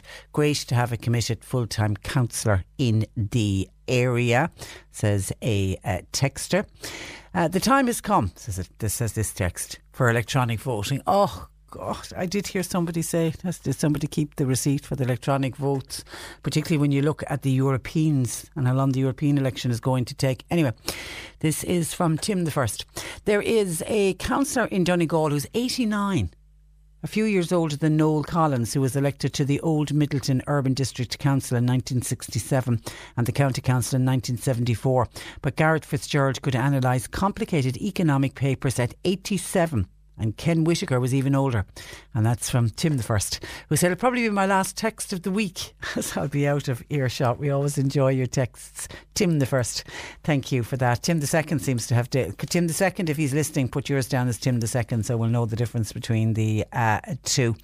Uh, I mentioned that there's meant to be bad hogweed at Laverin Cross. Somebody, um, and I've asked John Paul to put it on the list that we're sending into the council to see if something can be done about it. But John contacted us because he said it's actually dangerous for driving because it's grown grown so big. Somebody's surprised to hear that it's at Laverin Cross. Surely John Paul O'Shea will be all over sorting that out, and he got re-elected as a, a councillor. So has anybody pointed it out to Councillor John Paul O'Shea, or has he seen it himself? His address is Laverin Cross, says uh, Dan. Hi, Patricia. How did Peadar Tóibín's new party Aontú? Does anybody know how they uh, did? The last I saw on Aontú was yesterday when they were running, supported about 5%, which for a new party isn't bad. 5% in several electoral areas. Most of that, though, as would be expected, was coming from Sinn Féin. They had certainly one councillor elected, uh, Sarah Riley was elected. She topped the poll in Ballybor in County Cavan. Um, I haven't. I'd have to do research on that for you in the afternoon. But that's the the oh, that's what I can give you. What I saw from yesterday. Whether they got more in, but they reckon about five percent, which I'm assuming for a new party, Peadar Tóibín would be happy enough with because you build a party. Whether he'll go onwards and upwards from here, only time will tell. Someone says when you're talking about Mallow, get rid of the stupid plaza in Mallow and many more many people have stopped shopping in the town because of that plaza because of the disastrous parking and then the endless traffic jams uh, the town has been ruined between strict parking and the plaza. It has been destroyed. And actually somebody else said was on about this earlier if I can find it. This is no name on this. Hi Patricia. I heard the interview that you did with the councillor from Mallow that's the newest councillor from Mallow Pat Hayes who topped the poll for Fianna Fáil. And I did say to him, was traffic, did traffic come up? And he did say when he was on the Canvas Trail, it did. Anyway, somebody said, I heard that uh, interview and you asked him, could he address the traffic problems in Mallow? The road traffic rule 101 should be enforced by members of An Garda Síochána what, Rule 101, what is it? It is an offence to be stationary in the yellow box area. That's what hap- That's what happens right outside uh, when the lights have turned red. A driver drivers are totally disregarding this. They jam the road at the bottom of Mallow, only allowing one or two cars to exit from the town when the lights turn green. If cameras were installed and then fines issued, that would help to resolve the traffic problem. And you know something you might have a solution there. Put traffic, put cameras on it. I mean, it would be, you know, we could get onto the Gardaí and say, go down and stop people parking in the box, but you, you stick a Gardaí there and no one will drive into the yellow box unless their exit you can get out of the yellow box because that's what the rules of the road say that you are to do. But if there was a fixed camera and people started getting fines, I wonder would that stop people? And that texter is right. That is a lot of the problems with the traffic flowing through the town is to do with the lights can change. I saw somebody um, put up on on uh, Facebook that they there was eight turn. They reckon there was eight changes of the light bef- lights before they got down to the town, and it was because the box was constantly blocked with cars and they're stationary. And there's somebody who knows the rules of the road because it's the Road Traffic Rule 101, which says it's an offence to be stationary in the yellow box once the lights have turned red. Uh, so please note that. Texter says, I voted the Green Party. Serious climate change is needed in this country. The Greens got shafted by Fianna Fáil when they were in government together took them a long time to recover. By the way, says oh this is Connor in Cork City. Nobody's given out about the seats Fianna Fáil got. In fairness, everybody's well, not everybody, but we are getting some criticism of the Green Party and saying, look what happened when they were in government. But you, Connor is right; they were in a coalition government with uh, Fianna Fáil. Why is nobody saying uh, blame the Fianna Fáil instead? Hi, wondering did Sean O'Donovan get elected? He did. He got one. He got a seat. And Anthony says Cork looked amazing. Pity I didn't manage to get to see Rod Stewart when he sang Grace. Uh, and I take it Anthony saw it on Facebook. A lot of people uh, shared that, and it looked like it was a magical moment from Uí Chaoimh. I mean, all he did all of the songs really well, but when he sang his version of Grace, it's beautiful, beautiful version of the song. 1850 333 103. We are particularly looking for questions for Annalise our nutritional therapist. Text, you can text as well 0862 103 103. The C103 Cork Diary. With Cork County Council, supporting businesses, supporting communities, serving Cork. Visit corkcoco.ie. Mallow ICA, they are meeting at 8 o'clock tonight in the Social Services Hall. New members are welcome. Cork's Rotary Satellite Club, they're holding a table quiz tomorrow, Tuesday, in the South County Bar in Douglas. It starts at 8 tomorrow night, 40 euro per table, with proceeds going towards the Bikes to the Gambia project, where Rotary Ireland has successfully sent 2,000 bicycles to the Gambia to enable children to attend school. Isn't that a great project? Kildorrery Community Lotto draw that will take place on Thursday in Sheehan's Bar, while the Cork County area are holding an Alcoholics Anonymous convention in Macroom next weekend, Friday the 31st to Sunday the 2nd. It's at the Riverside Park Hotel. An open public meeting will be held on the Sunday and that kicks off at 12 noon. And the All Star floorball fundraiser that we mentioned on the programme last week will be held in Mallow Youth Centre this coming Saturday. It's the June Bank Holiday weekend from 10am to 5pm. It's a fun day, raffle disco, and it's an aid of Munster Special Olympics and the Cliona Foundation. Volkswagen commercial vehicles never compromise on quality. Now you don't have to either. With our unmatched scrap or save bonus of up to €4,000 Euro, this summer a new Volkswagen van has never been more affordable. Try before you buy with a 24 hour test drive at your local dealer or visit VolkswagenVans.ie and we'll come to you. T's and C's apply. The political landscape has shifted, but what does it mean for you? In Monday's Irish Independent and Independent.ie, we take you beyond the headlines with our election special magazine. Get all the results county by county and the definitive analysis from Ireland's leading political commentators. Plus, how will the results change the power play between Leo Varadkar and Micheál Martin? Don't miss the election special, only in Monday's Irish Independent and Independent.ie. Take a fresh look. Get ready for the Summer Madness sale at Murray's of Charleville. Get your summer wardrobe off to a great start with up to 30% off collections from Thought and Calf. Call in to see our beautiful on-trend summer collections from Ilse Jacobsen, Gerry Weber, Bianca and Decollage. Plus much more now in store. And get up to an amazing 30% off summer fashions now. That's the fantastic Summer Madness sale now on at Murray's of Charleville. Murray's of Charleville. Quality, value and service since 1913. What's the first thing you notice when you enter a room? Why, the flooring, of course. To stay on trend, view the latest range of flooring at Wood Flooring Ireland, North Point Business Park today. Whether it's a new build or renovating, we have the laminate engineered or vinyl floor for you, with huge savings across the entire range. May Madness at Wood Flooring Ireland, your wood floor superstore. Tim, did you hear about those credit union farm loans? Go on. They're giving up to 50,000 euro for farm machinery, tractors, new sheds, parlours, livestock, you name it. I could get a fair few bullocks for that kind of money, Barry. Yeah. Cultivate Agri Loans are now available from Ballincollig, Bantry, and Kanturk Credit Unions. Talk to us today. Terms and conditions apply. Loan subject to approval. Warning: If you do not meet the repayments on your loan, your account will go into arrears. This may affect your credit rating, which may limit your ability to access credit in the future. Credit unions are regulated by the Central Bank of Ireland. Cork today on C103. Call Patricia with your comment. 1850 333 103. And we are going to go back to City Hall where Fiona Corcoran, our senior news reporter, uh, once again joins me. Um, good afternoon to you, Fiona. Good afternoon, Tricia. And counting continues at City Hall for the uh, plebiscite on whether to vote, whether to have a directly elected Lord Mayor for the city.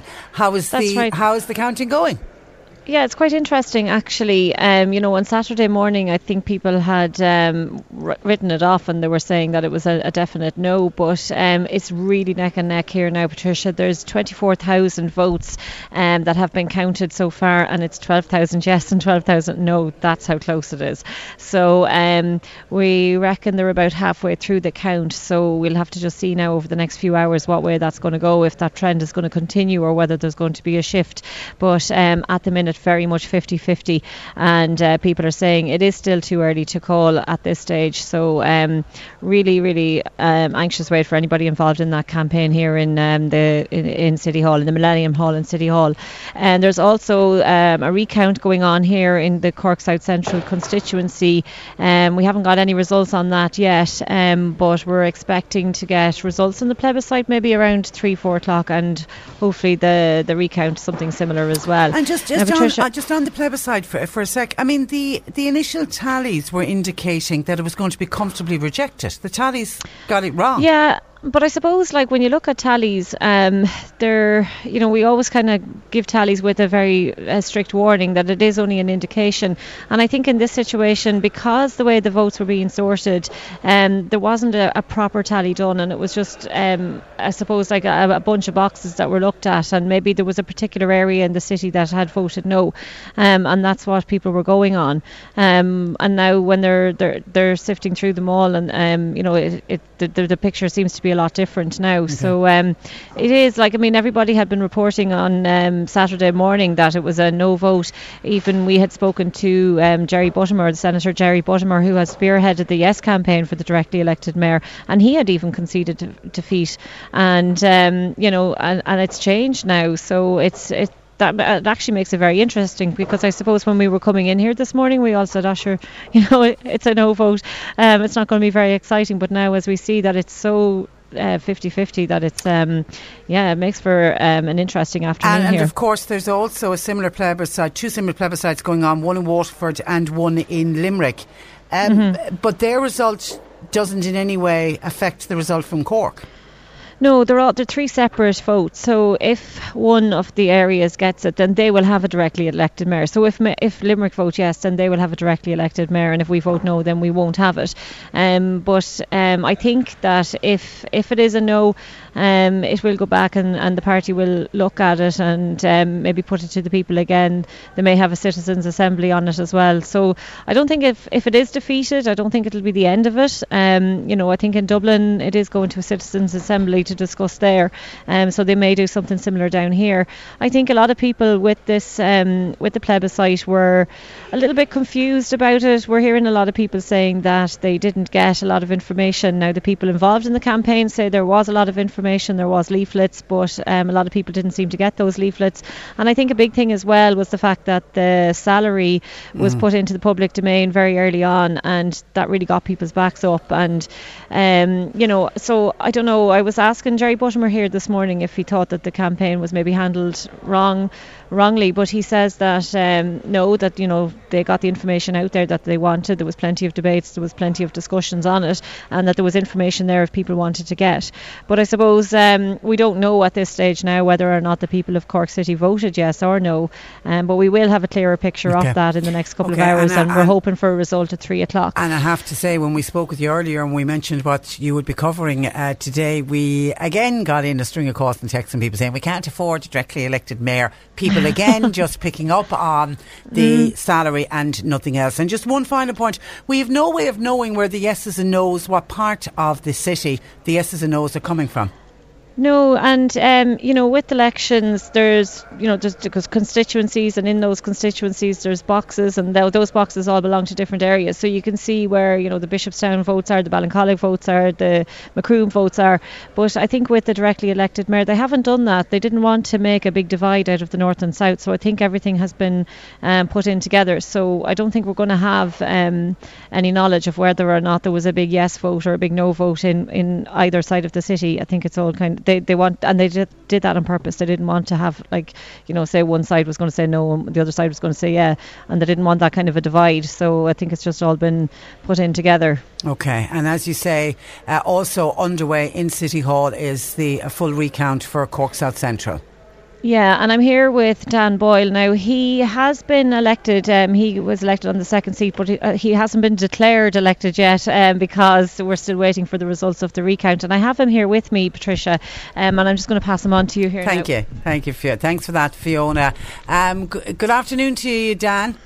Hello, Patricia. And uh, congratulations now, Councillor Dan Boyle. I know you still haven't been declared Uh, uh, yes, yet. yes. Uh, well done. And you must be particularly chuffed. I mean, obviously getting the seat yourself, but also the the green wave that everybody is is talking about. What what are you putting that down to?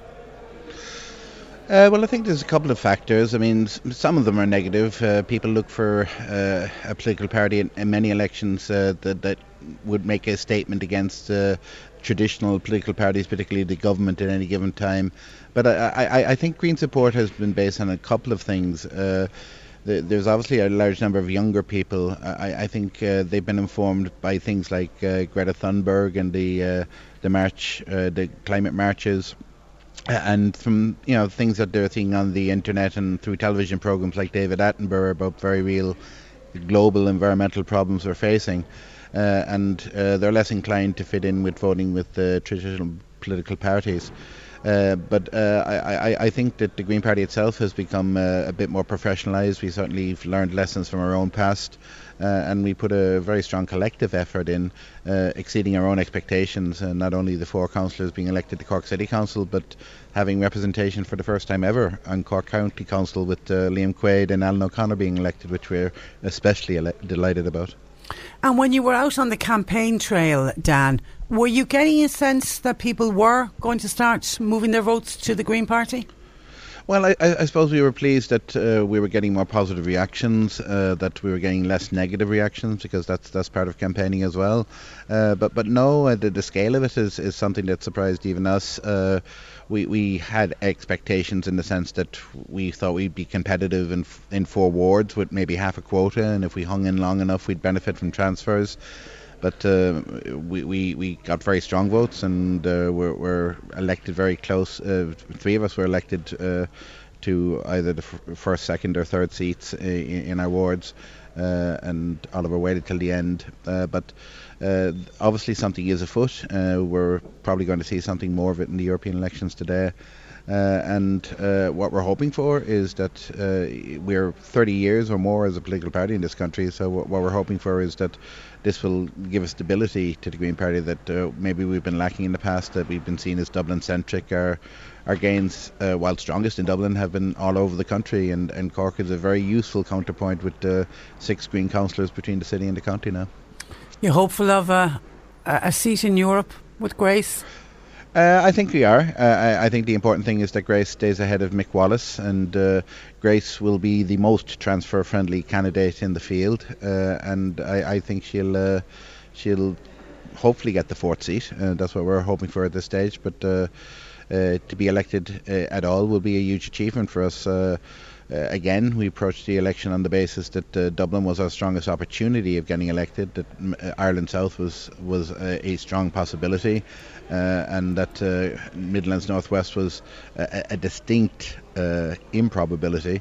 Uh, but we're competitive in all three, and we will definitely get one MEP elected, uh, and we will probably get two, and we might even get three. So uh, six weeks ago, we didn't think that possible. We didn't think we'd have 48 councillors in Ireland either. So uh, there's definitely a, a, new Green Party and a stronger Green Party, and Irish politics will be changed uh, because of that. And now you find yourself as a councillor. You've been a senator. You've been a, a TD. But it all started back in Cork City Council in 1991, wasn't it? Was that when you were first elected? That's right. Yeah, T- 28 years ago. Wow, when I was 20, wow. when I was 28 years myself, half a lifetime ago. So. Uh, are you looking? Are you looking forward to going back to local politics, where it all began?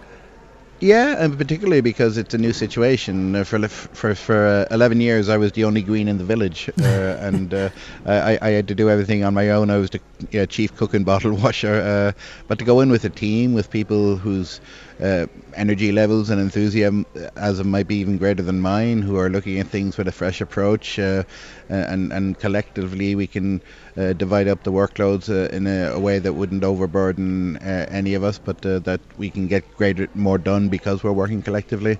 these are opportunities as as well as challenges that I, am looking forward to, and.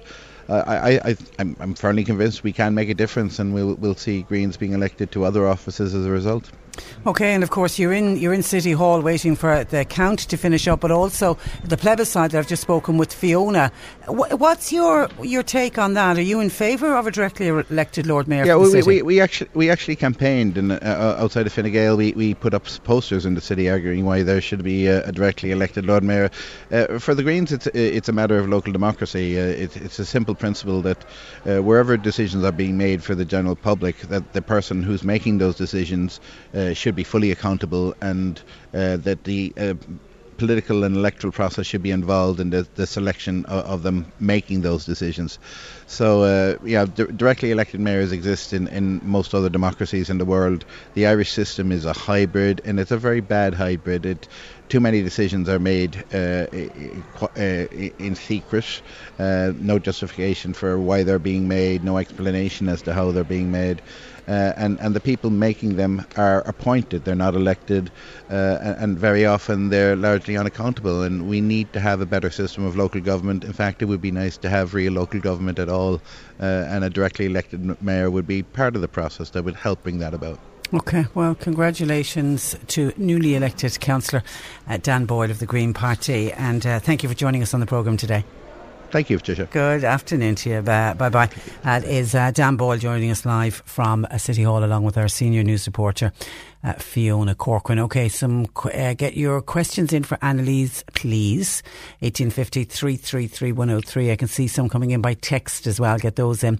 Uh, 0862 103 103. Some of your texts coming in. Stephen from County Kerry. And actually, talking of uh, County Kerry, the Healy-Rae dynasty goes on. Three councillors elected first time out. There's five now in the Healy-Rae party. They have two two TDs and three councillors. Credible, isn't it? Credible. And I take it they get voted in on their name. You know, they're they're young people who haven't done anything yet. Even though I suppose how, how does anybody get voted in on the first time but on their name? But but are they literally getting in because their name is, is Healy-Rae? Anyway, Stephen, uh, who's a regular listener to us, he lives in County Kerry, but he's a regular listener to us here at C103, uh, says, I agree with the, a caller who made a point earlier about the Greens increasing fuel prices, etc. That's not going to stop people driving when they need to drive, though. Once again, it's the easy target syndrome. Personally, I find it very hard to motivate myself to do my bit for climate change when I realise there's a plane landing and taking off every minute of the day, 365 days of the year, and there's fracking taking place all over America and on and on and on. Climate change action is one of the problems that you need to start at the top rather than at the bottom. When flights were cancelled a few years ago due to the volcanic ash eruption near Iceland, seemingly the change in the atmosphere was noticeable, and that was just after a few days, says uh, Stephen from uh, Kerry. And I know it's hard when people it's when you see the bigger picture when it comes to climate change. But it's the old adage: better to light the candle than curse the darkness. If we all do our little bit, it does make a difference. I know it doesn't feel like it does, Stephen, but it really, really does. Uh, John says, "I want to wish all the new councillors the very best of luck. My advice for anyone elected in the Mallow area is take up the plaza and take back the parking. Put the money back into the town." When I was at the town centre on. Saturday night in Mallow. There was was a bit of rumbling going around about the plaza. Which which of the councillors will be the first into the council to suggest removing the plaza? So only time will uh, tell. Okay, just very quick. There's a backup of texts coming in. Some of them are for Annalise. Congratulations to Gobnait Moynihan on being elected. Uh, it's great to have such a diligent person like her as a uh, councillor the Patricia, when you are, this is back to Mallow and parking, when you're trying to get from the Park Road to go over Mallow Bridge, the lights are green and you get cut off by cars coming from Bridge Street. It's the very same thing that's happening at the lower end of the town. People are parking in the yellow box that is uh, illegal. And Sandy says, does that plaza and strict parking help keep Mallow green? I wouldn't say it helps keep Mallow green with the amount of fumes from cars that are just blocked up and are in, are stuck in traffic. I'm often thinking of the fumes that are coming from all of those cars and still getting in calls, including one from Seamus saying delighted for Frank Roche that he's been elected as a councillor. Also great to see Frank O'Flynn returned to office. Things are looking good for the area. That's from Seamus. Actually, I spoke with Councillor Frank O'Flynn. He was thrilled with his personal vote because the personal vote had gone back up and he was absolutely uh, delighted. Uh, 1850 333 103. John Paul taking your calls. We're going to take a break. Uh, and we'll back answering your questions with Annalise Dressel. So you can te- text or WhatsApp 0862 103 103. Hello, this is Rod Stewart. We've given it away. The Rod Stewart 3K Triple Play on C103. Hi there. Hi, what's your name? Marie. What's your surname, Marie? Phelan. And where are you from, Marie Phelan? I'm from Glanmire. Marie Phelan. You just won 3,000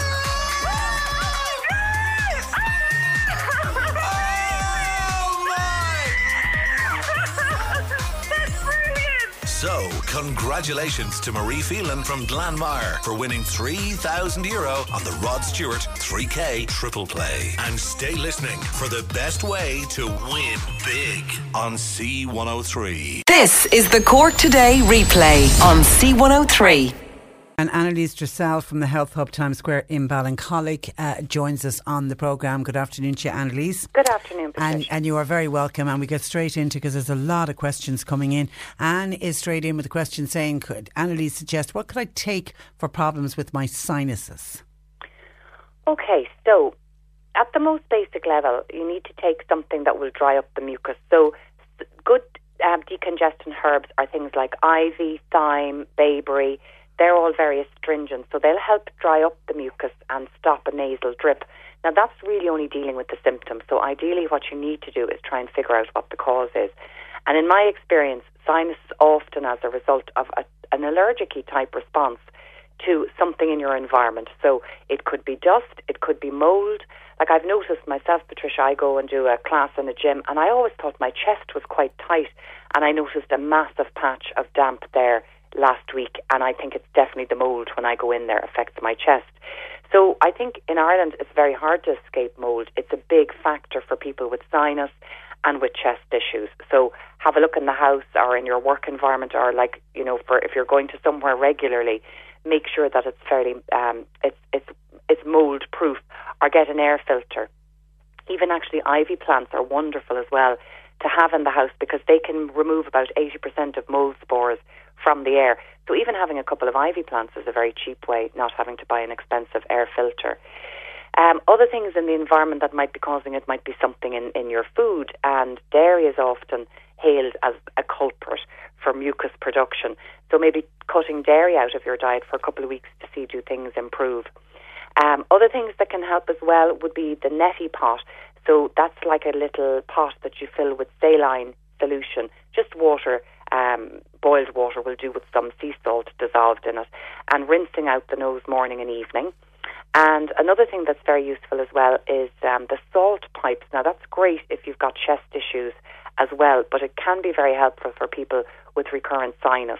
And it's basically like a ceramic based pipe and the salt in it. And what you do is you pull air through the pipe and it takes microcrystals of salt in through the nose and down into the lungs.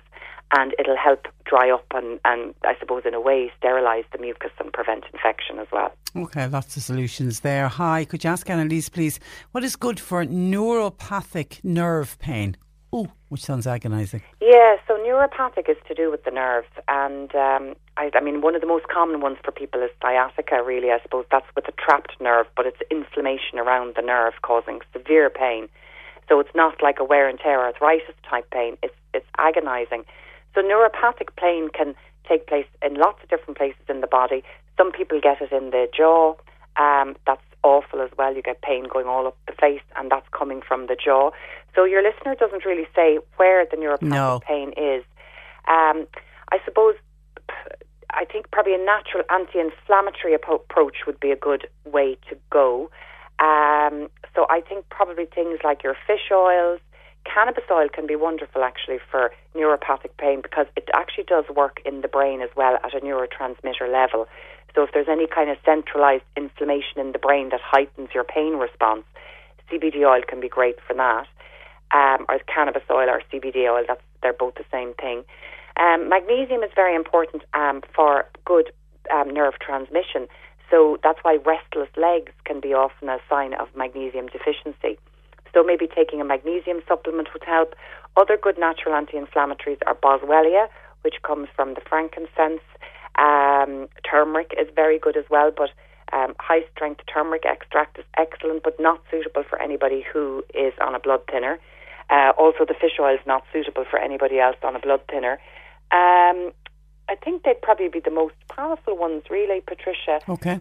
And the other thing then with um, nerve pain, sometimes people will notice that it develops after a bout of shingles. Shingles can affect the nerves and cause them to fire. And sometimes when the virus has cleared up, um, you're still left with that ongoing nerve pain. And it's a difficult one to kind of um, to get on top of. But I've had some customers who've had sex with uh, success with um, high dose magnesium, and there's also a supplement called um, it's by a company called Nature's Plus, and it's called First Day Anti-Inflammatory Response, and it's a blend of uh, probably about 50 or 60, 60 different kind of natural anti-inflammatories in a jar. Now it's expensive, but it, it's certainly worth trying for a month to try and reset the nerve. Okay, hi, Annalise. Um, in uh, in relation to very dry skin, especially on hands and face, also dry on my lips. It actually is beginning to be, be uncomfortable at times. Would supplements her help? I've tried lots of creams, nothing seems to be working. And also, does eating olives help with dry skin? Thanking you from Mary. So, dry skin, hands and face, and on the lips. Yeah, so um, dry skin generally is is a lack of fat either in the diet or an inability of the cell, the skin cells, to hold on properly to fat. So fats actually are part of our cell membranes, and if you've got the right fats in your cell membranes, it kind of helps to waterproof them and keep them lovely and supple. If you've the wrong fats, like the saturated fats in your membranes, that's when they can become hard and inflexible. So the fish oils are wonderful for a number of different things. They'll keep that cell membrane waterproofed and flexible, so they're very helpful for dry skin. But they also, um, because they're they don't harden they and keep the membrane flexible, they're great for people who suffer for um, from type two diabetes, where the cell is no longer responsive to the signals of insulin. So um, fish oils, they just do so many things within our body. They're a wonderful natural health supplement to have.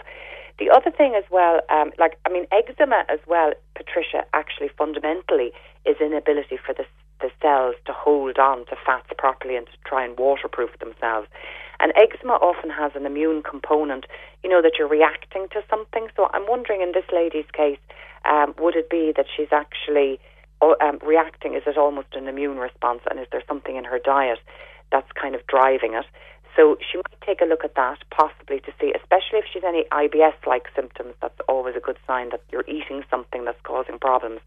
And then taking a high strength fish oil supplement, um, you, you want one with at least a thousand milligrams of EPA and DHA in there. So you'll probably have to pay about 30 quid for a good fish oil supplement of that strength. But you should notice a difference after a couple of months. And then I'm a big fan of a product called um, Salcura they do a spray called Dermaspray, and the cream version of it is called Zeoderm, and it's entirely natural, and there's some fats in it. So it, spraying it or, or, rubbing it into the skin can help put the fats into the cells and help to um, help with very very dry skin. And taking olives is a good way to get the healthy fats in the diet. So yes, eating olives would help. And I worked with a lovely man from years, for years, that was from uh, Algeria, and his grandmother used to make him take a big tablespoon of olive oil going off to school every morning, and he had wonderful skin. hey, great! I should stay on skin because Margaret says any uh, collagen products that you could recommend. She's in her fifties and she's noticing her skin sagging. Yeah, the collagen is amazing, Patricia, for the skin. It really is. Um, you know, customers come in all the time delighted after a month on collagen saying, oh my gosh, I can't believe my skin it really does help plump it up. And sometimes people who take collagen for their joints will also notice the benefit of their skin. So you want, uh, I suppose, a good quality collagen. Most of the European brands, the collagen all has to come from one factory because we have to be very careful. It often comes from bones. So we have to be careful, obviously, of BSE, the mad cow disease. So make sure it's a European supplement. I would always be a bit concerned about American supplements unless it is um, you know, been tested. And there is there is one brand that is a brilliant brand, Nature's Plus. They do a fantastic collagen. Now, I haven't been able to get it; it's been out of stock for the last number of months. But that one is grass-fed cows, and they're all tested for BSE, so it's safe. Um, there is a, an Irish company that do uh, a collagen supplement for the face. It's called Your Beauty Tonic, and there's also hyaluronic acid in that. And hyaluronic acid helps to kind of plump out the collagen and make it even plumper and helps to retain, you know, the collagen retain water. So mm. um, that's a really nice one as well. Revive Active is another company. They do a beauty complex that has collagen in there. So, um, oh, and actually, there's a there's another uh, one called Golden Greens, and that's a very very good value collagen. The packaging isn't very sophisticated looking. It just comes in one big pack, and you just have to take a spoon of collagen out and mix it up yourself. But it's very, very good value. So that's called Golden Greens Collagen Complex. Okay, question for Annalise, please. What would cause an itchy roof of the mouth? Oh. And sometimes an itchy ear comes and goes. Could drive crazy, Patricia. Roof of the mouth Yeah, one yeah. would, yeah. So any any kind of an itch. to- my sister used to get that itch in her mouth when she'd eat berries sometimes, Okay. when she'd overdose on strawberries. So uh, it's often a kind of an overdose of histamine. Um, so, yeah, it could be, it's generally an allergic reaction to something. So trying to pin it down is probably the key. Always have a look at berries. They, they can be a big um, culprit. Also, the other thing that causes quite a lot of itchy um, and allergic similar reactions is something called sulfites. Now, sulfites are often used in um, wines, particularly red and white wine. Well, actually, there only is red and white wine, but particularly white wine, I think. Um, they use it to kind of clear the sediment out of these wines. So it's added, it's not naturally in there.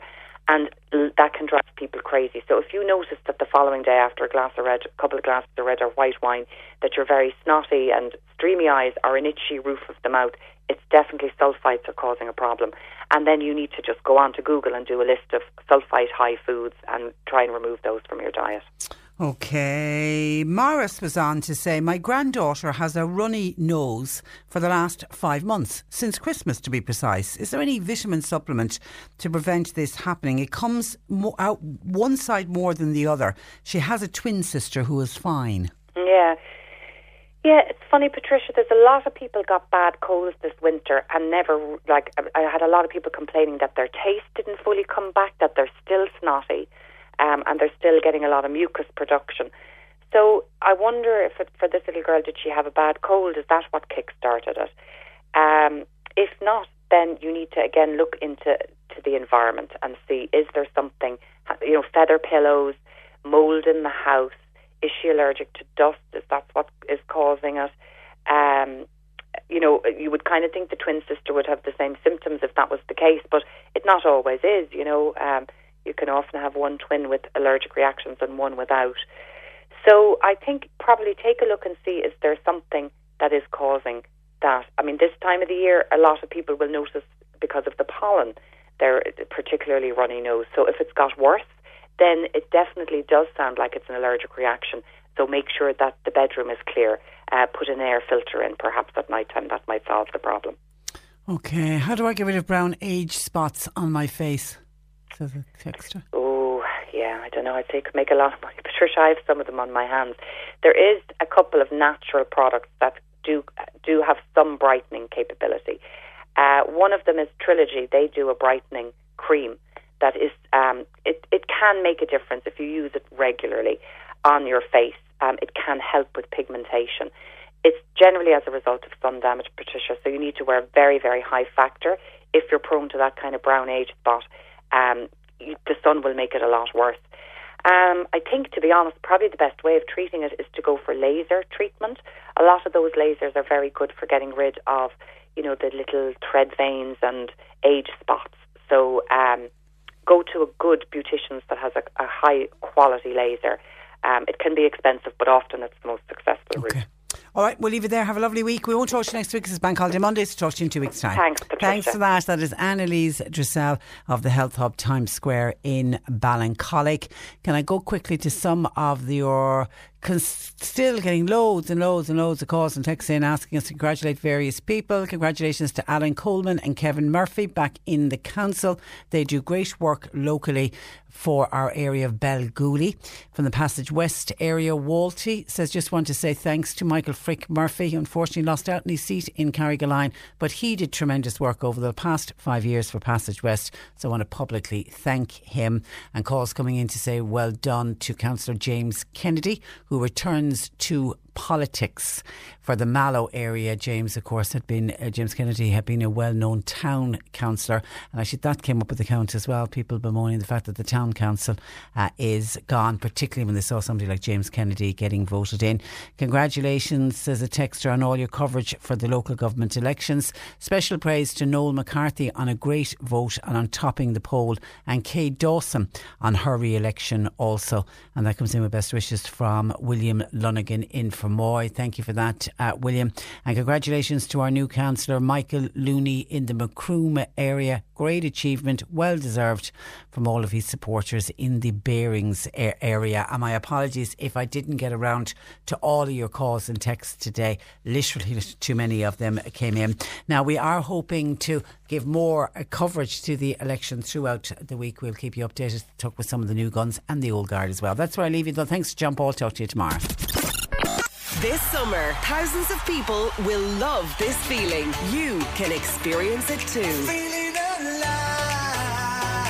C103 invites you to run the Irish Examiner Cork City Marathon, Sunday, June 2nd. Whatever your fitness, whatever your goal, whatever your reason, we want you to hit the streets. Hit the streets.